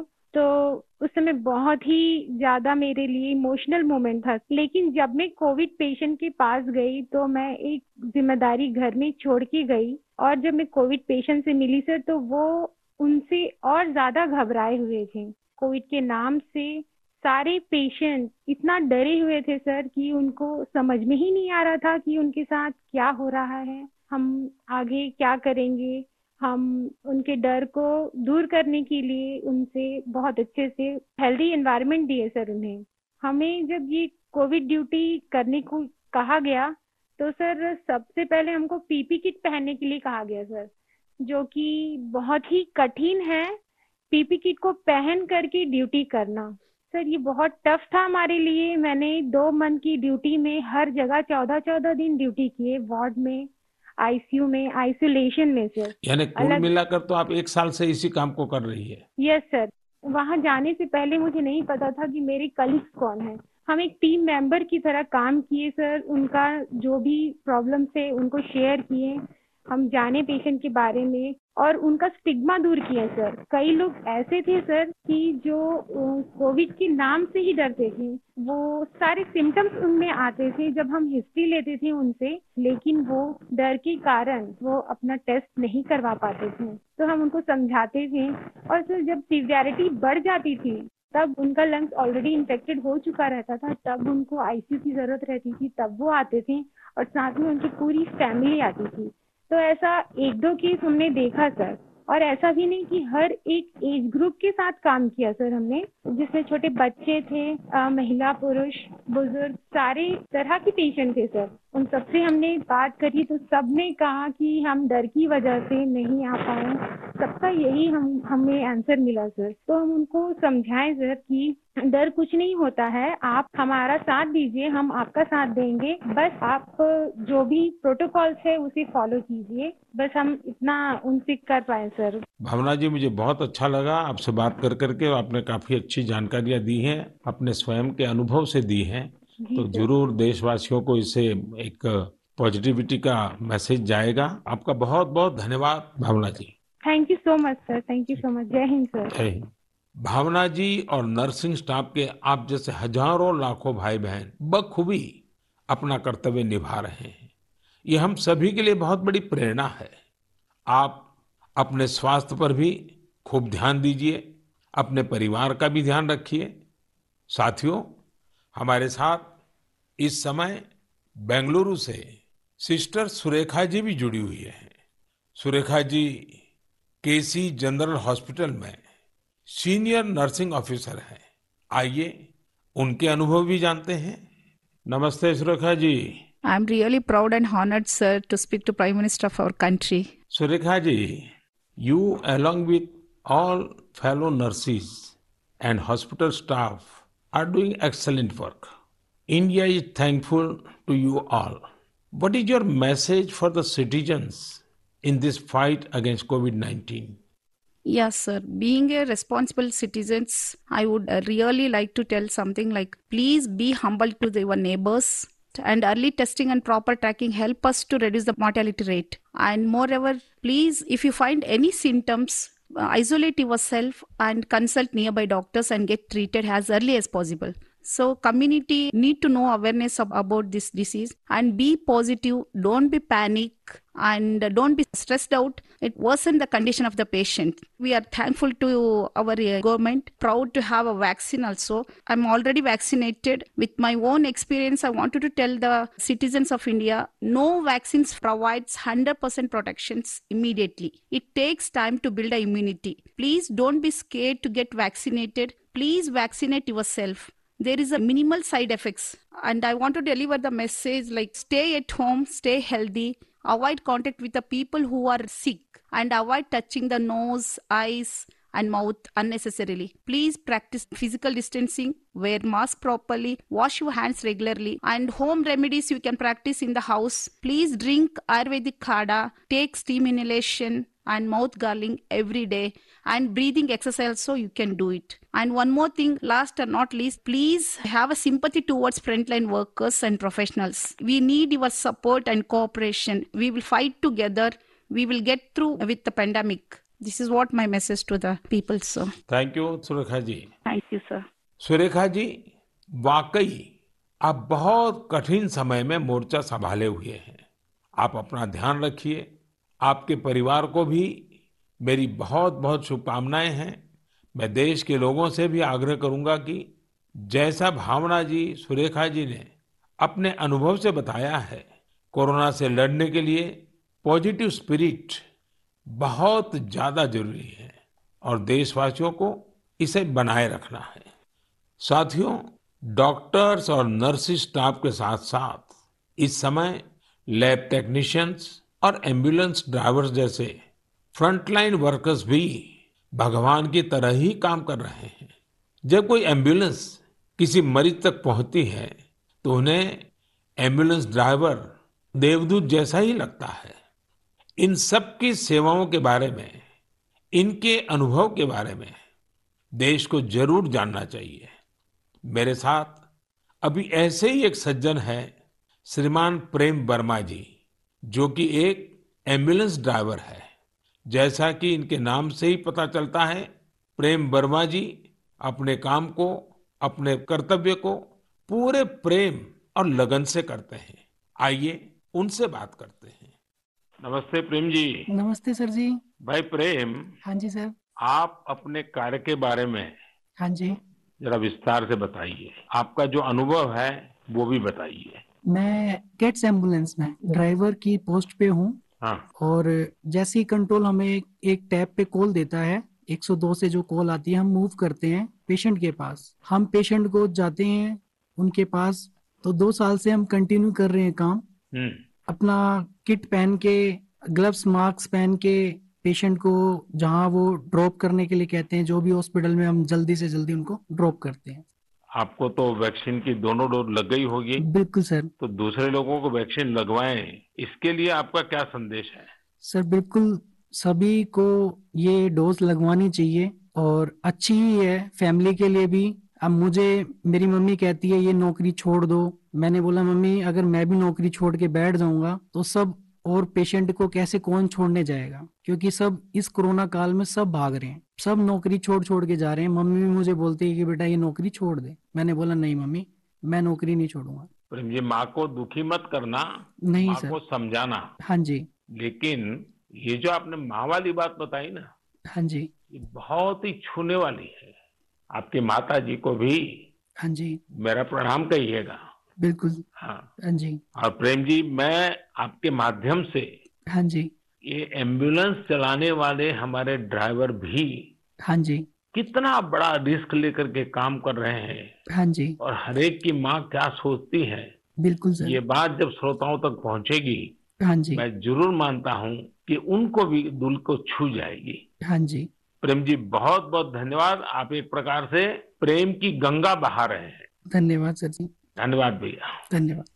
साथियों प्रेम वर्मा जी और इन जैसे हज़ारों लोग आज अपना जीवन दांव पर लगाकर लोगों की सेवा कर रहे हैं। कोरोना के खिलाफ इस लड़ाई में जितने भी जीवन बच रहे हैं उसमें एंबुलेंस ड्राइवर्स का भी बहुत बड़ा योगदान है।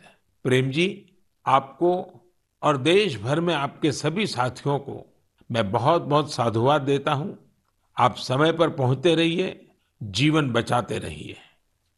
मेरे प्यारे देशवासियों, ये सही है कि कोरोना से बहुत लोग संक्रमित हो रहे हैं, लेकिन कोरोना से ठीक होने वाले लोगों की संख्या भी उतनी ही ज़्यादा है। गुरुग्राम की प्रीति चतुर्वेदी जी ने भी हाल ही में कोरोना को हराया है। प्रीति जी मन की बात में हमारे साथ जुड़ रही हैं। उनके अनुभव हम सबके काफ़ी काम आएँगे। प्रीति जी नमस्ते। नमस्ते सर कैसे हैं आप? मैं ठीक हूँ जी। सबसे पहले तो मैं आपकी कोविड 19 से सफलतापूर्वक लड़ने के लिए सराहना करूँगा। थैंक यू सो मच मेरी। कामना है आपका स्वास्थ्य और तेज़ी से बेहतर हो। जी शुक्रिया सर प्रीति जी हाँ जी सर। ये सिर्फ़ आपके परिवार में आप ही का नंबर लगा कि परिवार के और सदस्य भी इसमें फंस गए नहीं नहीं सर मैं अकेली ही हुई थी। चलिए भगवान की कृपा रही। अच्छा मैं चाहूँगा हाँ जी सर। कि आप अपने इस पीड़ा के अवस्था के कुछ अनुभव अगर साझा करें तो शायद जो श्रोता है उनको हाँ भी ऐसे समय कैसे अपने आप को संभालना चाहिए, इसका मार्गदर्शन मिलेगा। जी सर ज़रूर सर। इनिशियली स्टेज में मेरे को बहुत ज़्यादा लथार्जिक मतलब बहुत सुस्ती सुस्ती आया और उसके बाद ना मेरे गले में थोड़ी सी खराश होने लगी। तो उसके बाद ना मेरा थोड़ा सा मेरे को लगा कि ये सिम्टम्स है तो मैंने टेस्ट कराने के टेस्ट कराया। दूसरे दिन रिपोर्ट आते ही जैसे मेरे को पॉजिटिव हुआ मैं अपने आप को क्वारंटीन कर लिया। एक रूम में आइसोलेट करके अब डॉक्टर्स के साथ कंसल्ट करा मैंने उनसे उनकी मेडिकेशन स्टार्ट कर दी। तो आपका परिवार बच गए आपके क्विक एक्शन के कारण? जी सर, वो बाकी सबका भी बाद में कराया था, बाकी सब नेगेटिव थे, मैं ही पॉजिटिव थे उससे पहले मैंने अपने आप को आइसोलेट कर लिया था एक रूम के अंदर। अपनी ज़रूरत का सारा सामान रख के उसको मैं अपने आप अंदर कमरे में बंद हो गई थी। और उसके साथ साथ मैंने फिर डॉक्टर के साथ मेडिकेशन स्टार्ट कर दी। तो मैंने मेडिकेशन के साथ साथ ना मैंने योगा आयुर्वेदिक और साथ में मैंने ना काढ़ा भी लेना शुरू कर दिया था अपनी इम्यूनिटी बूस्ट करने के लिए। और सर, मैं दिन में मतलब जब भी अपना भोजन वगैरह लेती थी उससे मैंने हेल्दी फ़ूड जो कि प्रोटीन रिच डाइट थी, वो लिया मैंने। मैंने बहुत सारा फ्लूड लिया मैंने स्टीम लिया गार्गल किया और हॉट वाटर लिया। मैंने दिन भर मैं इन सब चीज़ों को ही अपने उस जीवन में लेती आई डेली। और सर इन दिनों में ना सबसे बड़ी बात मैं बोलना चाहूँगी कि घबराना तो बिल्कुल नहीं है बहुत मेंटली स्ट्रांग करना जिसके लिए मेरे को ना योगा ने बहुत ज़्यादा ब्रीदिंग एक्सरसाइज करती थी ना उससे मुझे अच्छा लगता था उसको करने से मुझे। अच्छा प्रीति जी जब अब आपका प्रोसेस पूरा हो गया आप संकट से बाहर निकल आई हाँ अब आपका टेस्ट भी नेगेटिव आ गया है हाँ जी तो फिर आप अपने स्वास्थ्य के लिए इसके देखभाल के लिए अभी क्या कर रही है? सर मैंने एक तो योगा बंद नहीं किया है ठीक है? मैंने काढ़ा अभी भी ले रही हूँ और अपनी ना इम्यूनिटी बूस्ट रखने के लिए मैं अच्छा हेल्दी फ़ूड खा रही हूँ अभी जो कि मैं बहुत अपने आप को नेग्लेक्ट कर लेती थी उस पर बहुत ध्यान दे रही हूँ मैं। धन्यवाद Preeti ji. Thank you so much sir आपने जो जानकारी दी मुझे लगता है ये बहुत सारे लोगों के काम आएगी। आप स्वस्थ रहें, आपके परिवार के लोग स्वस्थ रहें। मेरी आपको बहुत बहुत शुभकामनाएँ। मेरे प्यारे देशवासियों, जैसे आज हमारे मेडिकल फ़ील्ड के लोग, फ्रंटलाइन वर्कर्स दिन रात सेवा कार्यों में लगे हैं, वैसे ही समाज के अन्य लोग भी इस समय पीछे नहीं है। देश एक बार फिर एकजुट होकर कोरोना के खिलाफ लड़ाई लड़ रहा है। इन दिनों में देख रहा हूँ, कोई क्वारंटाइन में रह रहे परिवारों के लिए दवा पहुँचा रहा है, कोई सब्ज़ियाँ, दूध, फल आदि पहुँचा रहा है, कोई एंबुलेंस की मुफ़्त सेवाएँ मरीजों को दे रहा है। देश के अलग अलग कोने में इस चुनौतीपूर्ण समय में भी स्वयंसेवी संगठन आगे आकर दूसरों की मदद के लिए जो भी कर सकते हैं, वो करने का प्रयास कर रहे हैं। इस बार गाँवों में भी नई जागरूकता देखी जा रही है। कोविड नियमों का सख्ती से पालन करते हुए लोग अपने गाँव की कोरोना से रक्षा कर रहे हैं। जो लोग बाहर से आ रहे हैं, उनके लिए सही व्यवस्थाएँ भी बनाई जा रही हैं। शहरों में भी कई नौजवान सामने आए हैं। जो अपने क्षेत्र में कोरोना के केस न बढ़े, इसके लिए स्थानीय निवासियों के साथ मिलकर प्रयास कर रहे हैं। यानी एक तरफ़ देश दिन रात अस्पतालों, वेंटिलेटर्स और दवाइयों के लिए काम कर रहा है तो दूसरी ओर देशवासी भी जी जान से कोरोना की चुनौती का मुकाबला कर रहे हैं। ये भावना हमें कितनी ताकत देती है, कितना विश्वास देती है। ये जो भी प्रयास हो रहे हैं, समाज की बहुत बड़ी सेवा है। ये समाज की शक्ति बढ़ाते हैं। मेरे प्यारे देशवासियों, आज मन की बात की पूरी चर्चा को हमने कोरोना महामारी पर ही रखा, क्योंकि आज हमारी सबसे बड़ी प्राथमिकता है इस बीमारी को हराना। आज भगवान महावीर जयंती भी है। इस अवसर पर मैं सभी देशवासियों को शुभकामनाएँ देता हूँ। भगवान महावीर के संदेश हमें तप और आत्म संयम की प्रेरणा देते हैं। अभी रमज़ान का पवित्र महीना भी चल रहा है। आगे बुद्ध पूर्णिमा भी है।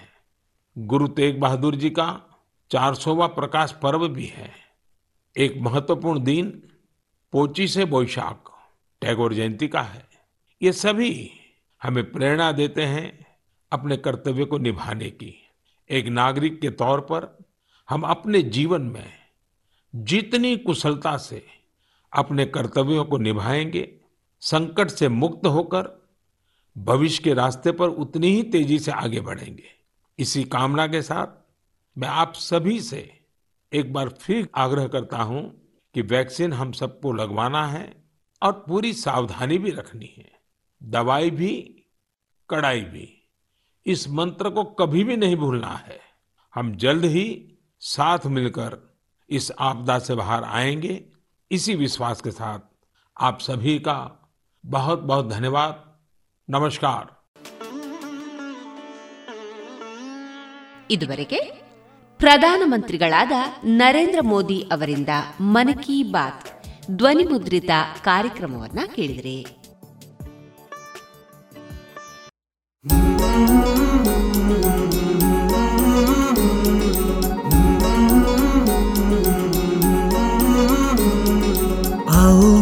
विश्व को मज़बूत बनाए। योग शक्ति को पहचाने, तन मन स्वस्थ बनाए। चले ज्ञान के मार्ग पर हम सत्य को पहचाने। योग करें हम नित्य ही, ऋषि मुनियों की ही माने। संदेश ही हम विश्व के जन जन में फैलाए। योग शक्ति को पहचाने, तन मन स्वस्थ बनाए। आसन प्राणायाम ध्यान से तन मन को महकाए आलस नींद छोड़े खुद को आत्मनिर्भर बनाए आओ मिलकर विश्व को मजबूत बनाए योग शक्ति को पहचाने तन मन स्वस्थ बनाए तन मन स्वस्थ बनाए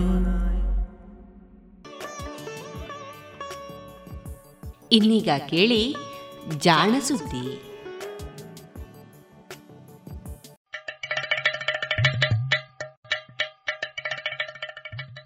ಕೇಳು ಕೇಳು ಕೇಳು ಜಾಣ ಜಾಣ ಸುದಿಯ ಕೇಳು ಕೇಳು ಕೇಳು ಜಾಣ. ಇಂದು ಹಂದು ಮುಂದು ಹಿಂದು ಹರಿವು ತಿಳಿವು ಚುಟುಕು ಬೆರಗು ನಿತ್ಯ ನುಡಿಯುವತ್ತು ತರಲು, ನಿತ್ಯ ನುಡಿಯುವತ್ತು ತರಲು ಕೇಳಿ ಜಾಣರ, ಜಾಣ ಸುದ್ದಿಯ ಕೇಳು ಕೇಳು ಕೇಳು ಜಾಣ ಜಾಣ ಸುದಿಯ ಕೇಳು ಕೇಳು ಕೇಳು ಜಾಣ. ಸಂಶೋಧನೆ ಸ್ವಾರಸ್ಯ.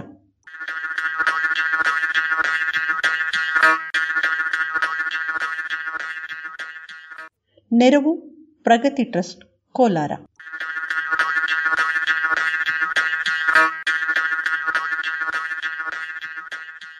ಈ ಭೂಮಿಯ ಮೇಲೆ ಜೀವಿಸಿದ್ದ ಡೈನೋಸಾರ್ಗಳ ಸಂಖ್ಯೆ ಎಷ್ಟಿದ್ದಿರಬಹುದು?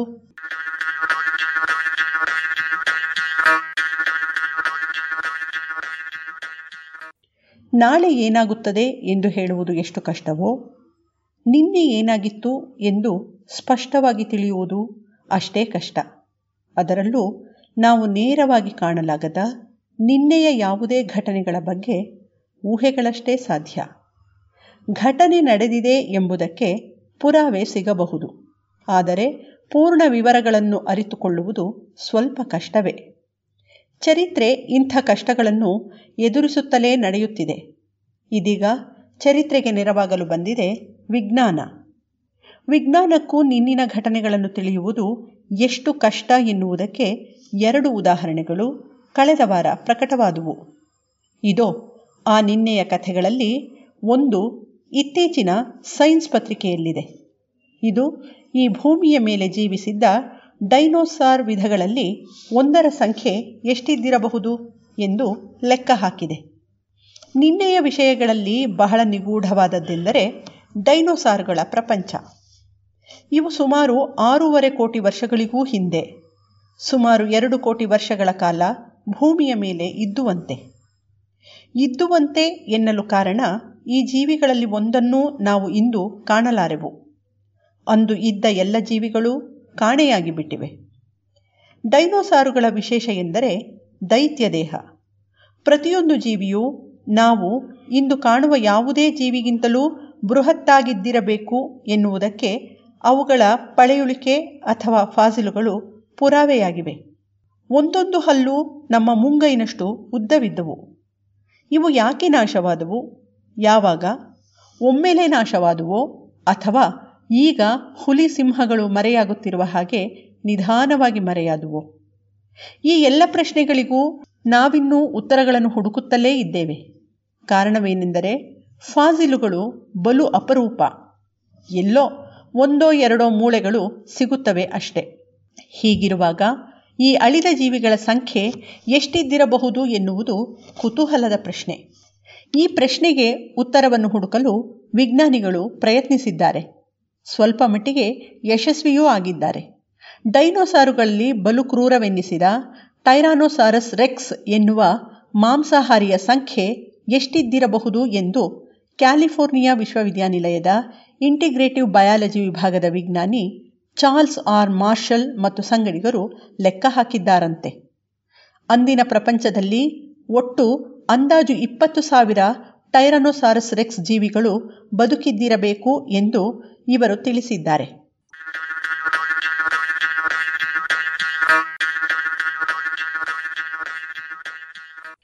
ಇದನ್ನು ಲೆಕ್ಕ ಹಾಕಿದ್ದೇ ಒಂದು ಸ್ವಾರಸ್ಯ. ಏಕೆಂದರೆ ಪಳೆಯುಳಿಕೆಗಳಿಂದ, ಅದರಲ್ಲೂ ಮೂಳೆಯ ತುಂಡುಗಳಿಂದ ಹೆಚ್ಚು ಎಂದರೆ ಆಯಾ ಜೀವಿಯ ಗಾತ್ರವನ್ನು ತನ್ಮೂಲಕ ಅದರ ಆಯುಸ್ಸನ್ನು ಲೆಕ್ಕ ಹಾಕಬಹುದು.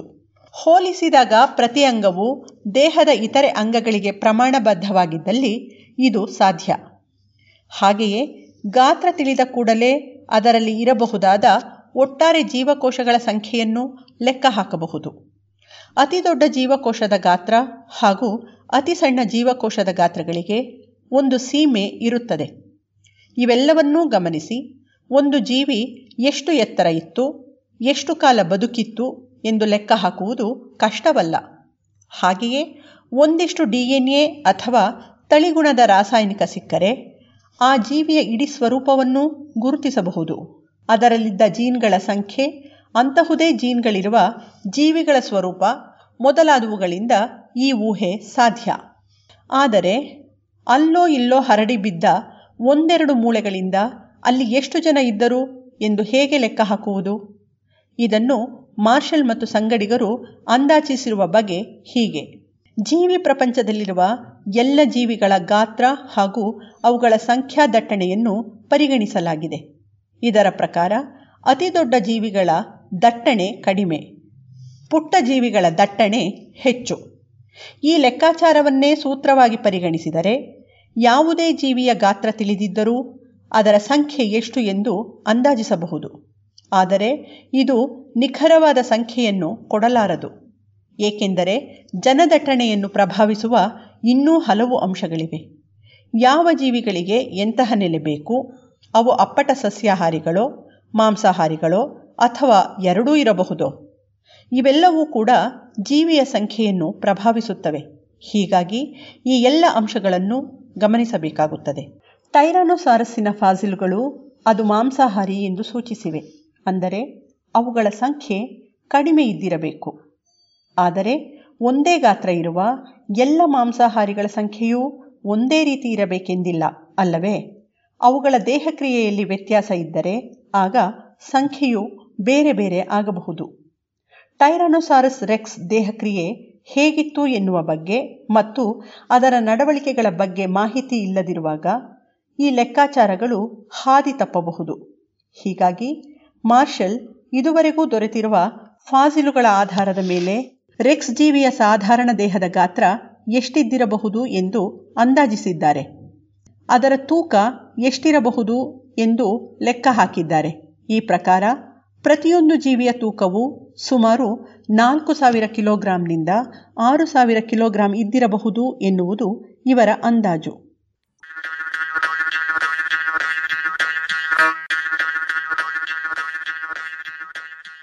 ಇಷ್ಟು ಭಾರೀ ದೇಹಕ್ಕೆ ಆಹಾರ ಒದಗಿಸಲು ಕನಿಷ್ಠ ಎಷ್ಟು ಜಾಗ ಬೇಕು ಎನ್ನುವುದು ಮುಂದಿನ ಪ್ರಶ್ನೆ. ಯಾವುದೇ ಜೀವಿ ಒಂದು ಕಿಲೋ ಮಾಂಸ ತಿನ್ನುತ್ತದೆಯಾದರೂ ಆ ಮಾಂಸ ಯಾವ ಜೀವಿಯದ್ದು ಎನ್ನುವುದು ಮುಖ್ಯವಾಗುತ್ತದೆ. ಆ ಬೇಟೆಯ ಆಹಾರ ಯಾವುದು? ಅದು ಸಸ್ಯವಾದರೆ ಎಷ್ಟು ಸಸ್ಯಗಳು ಅದರ ನಿರ್ವಹಣೆಗೆ ಬೇಕು ಎಂದು ಅಂದಾಜಿಸಬಹುದು. ಈ ಲೆಕ್ಕದಲ್ಲಿ ಪ್ರತಿದಿನ ಹೊಟ್ಟೆ ತುಂಬಿಸಿಕೊಳ್ಳಲು ಆನೆಯೊಂದಕ್ಕೆ ಎಷ್ಟು ದೊಡ್ಡ ಜಾಗದಲ್ಲಿರುವ ಸಸ್ಯಗಳು ಬೇಕು ಎಂದು ಲೆಕ್ಕಿಸಬಹುದು. ಸಸ್ಯಗಳ ರಾಶಿಯ ಆಧಾರದ ಮೇಲೆ ಎಷ್ಟು ದೊಡ್ಡ ಕಾಡು ಬೇಕು ಎಂದು ಅಂದಾಜಿಸಬಹುದು.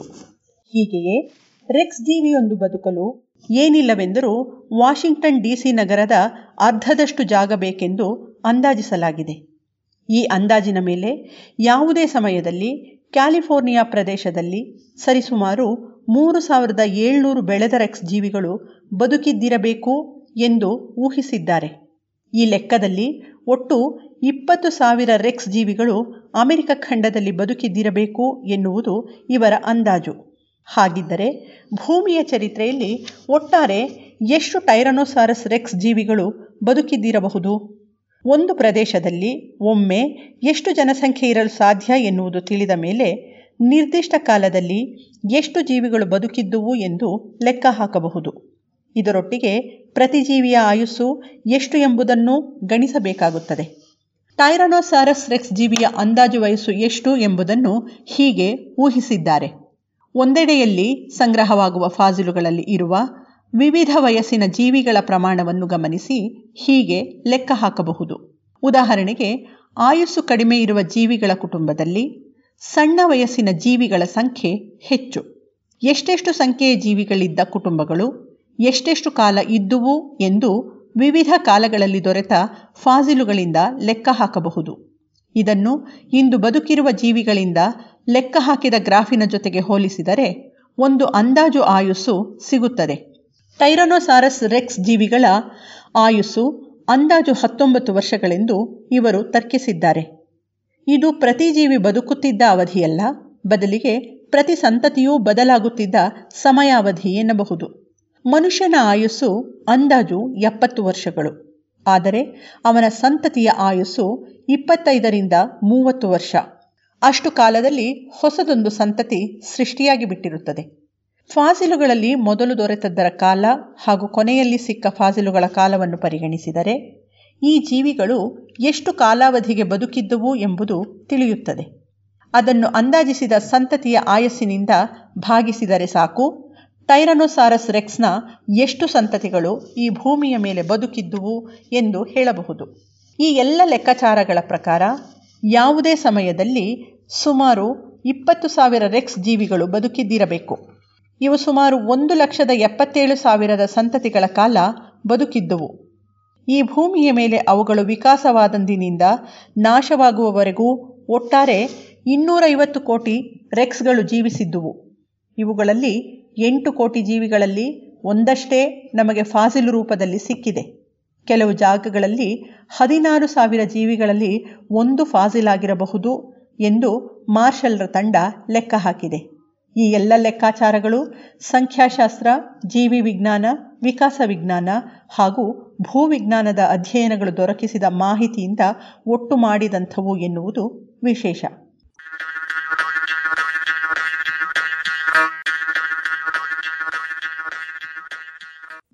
ಇದು ಇಂದಿನ ಸಂಶೋಧನಾ ಸ್ವಾರಸ್ಯ. ರಚನೆ ಕೊಳ್ಳೆಗಾಲ ಶರ್ಮಾ ಜಾಣಧ್ವನಿ ವೇದಾ ಭದ್ರಾವತಿ.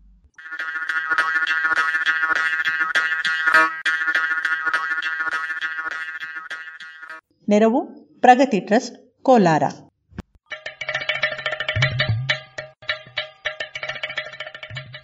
ಜಾಣ ಸುದ್ದಿಯ ಬಗ್ಗೆ ಸಲಹೆ, ಸಂದೇಹಗಳು ಇದ್ದಲ್ಲಿ ನೇರವಾಗಿ ಒಂಬತ್ತು ಎಂಟು ಎಂಟು ಆರು ಆರು ನಾಲ್ಕು, ಸೊನ್ನೆ, ಮೂರು, ಎರಡು, ಎಂಟು. ಈ ನಂಬರಿಗೆ ವಾಟ್ಸಪ್ ಮಾಡಿ, ಇಲ್ಲವೇ ಕರೆ ಮಾಡಿ.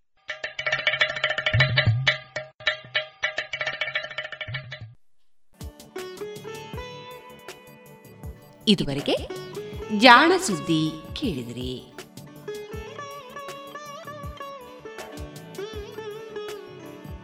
ಇದೀಗ ಬಾಮಿನಿ ಅವರ ಹಾಡುಗಾರಿಕೆಯಲ್ಲಿ ಶಾಸ್ತ್ರೀಯ ಸಂಗೀತ ಕಚೇರಿಯನ್ನ ಕೇಳೋಣ. ಇವರಿಗೆ ಪಕ್ಕವಾದ್ಯ ಮೃದಂಗದಲ್ಲಿ ಸಹಕರಿಸಲಿದ್ದಾರೆ ಅಮೃತ ನಾರಾಯಣ.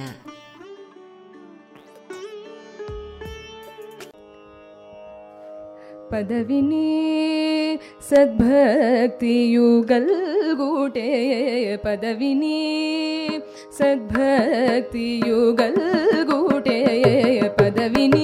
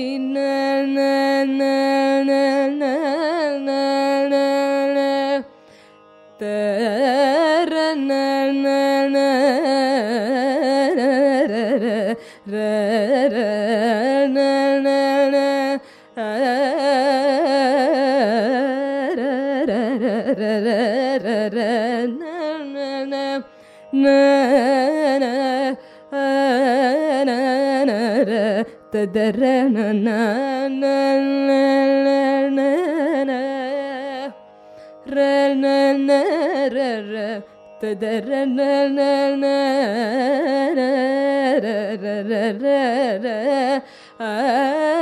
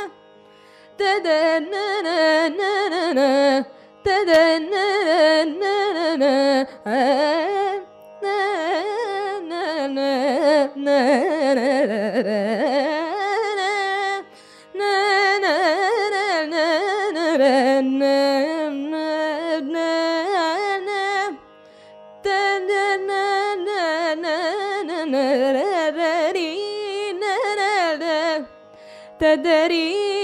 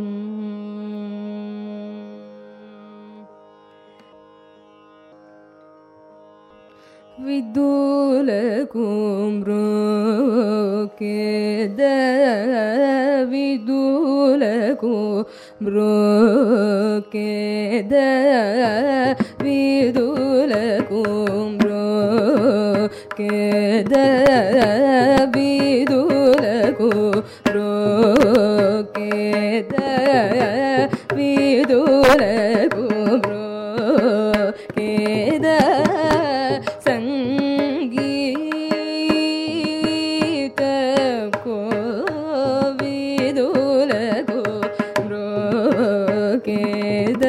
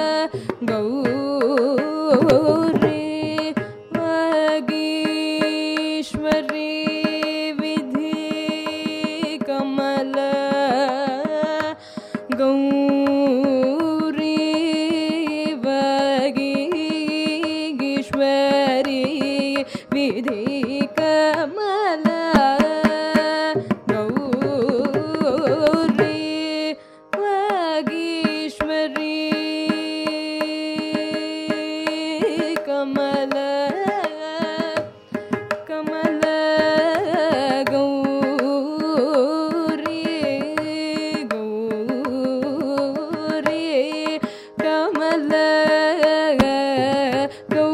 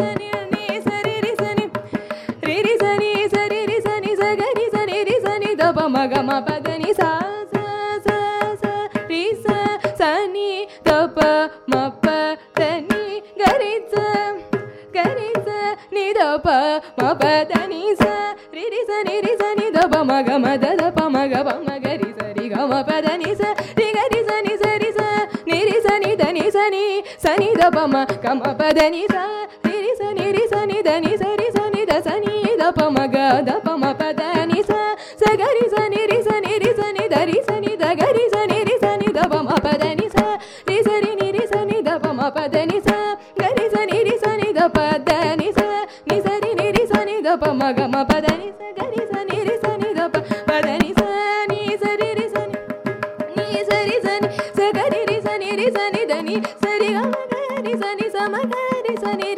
దని సరి సని దప మగ మద ప మగ సరి గ మ పదని సరి గరి సని దని గరి సని దప మ పదని దని గరి సని ద గరి సని దరి సని దప గరి సని దరి సని దప సని దప మక మ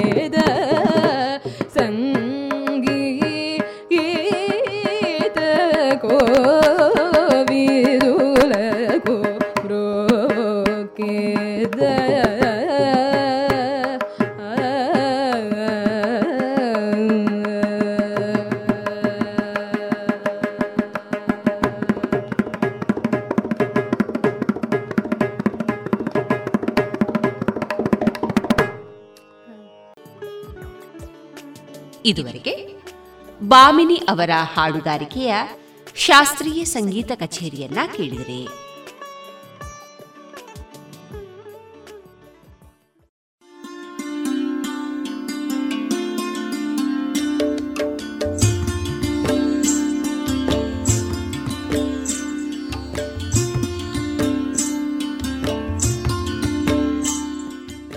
ರೇಡಿಯೋ ಪಾಂಚಜನ್ಯ ಸಮುದಾಯ ಬಾನುಲಿ ಕೇಂದ್ರದಿಂದ ನಿಮ್ಮ ಕಾರ್ಯಕ್ರಮಗಳು ಪ್ರಸಾರವಾಗಬೇಕೆ?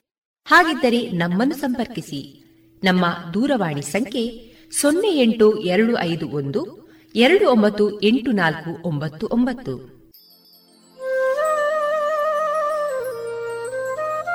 ಗಮನಿಸಿ ಕೇಳುವರೆ ನಮ್ಮ ಕಾರ್ಯಕ್ರಮಗಳನ್ನು ವೆಬ್ಸೈಟ್ ಮೂಲಕ ಕೂಡ ಆಲಿಸಬಹುದು. ನಮ್ಮ ವೆಬ್ಸೈಟ್ ವಿಳಾಸ W W W dot radio Panchajanya dot com ಇಲ್ಲಿ ಆರ್ಕೈವ್ಸ್ನ ಭಾಗಕ್ಕೆ ಹೋಗಿ ಕ್ಲಿಕ್ ಮಾಡಿದರೆ ಹಳೆ ಕಾರ್ಯಕ್ರಮಗಳನ್ನು ಕೂಡ ಆಲಿಸಬಹುದು. ಜೊತೆಗೆ ನಮ್ಮ ಪ್ರಸಾರವನ್ನು ಆಪ್ ಮೂಲಕವೂ ಕೇಳಬಹುದು.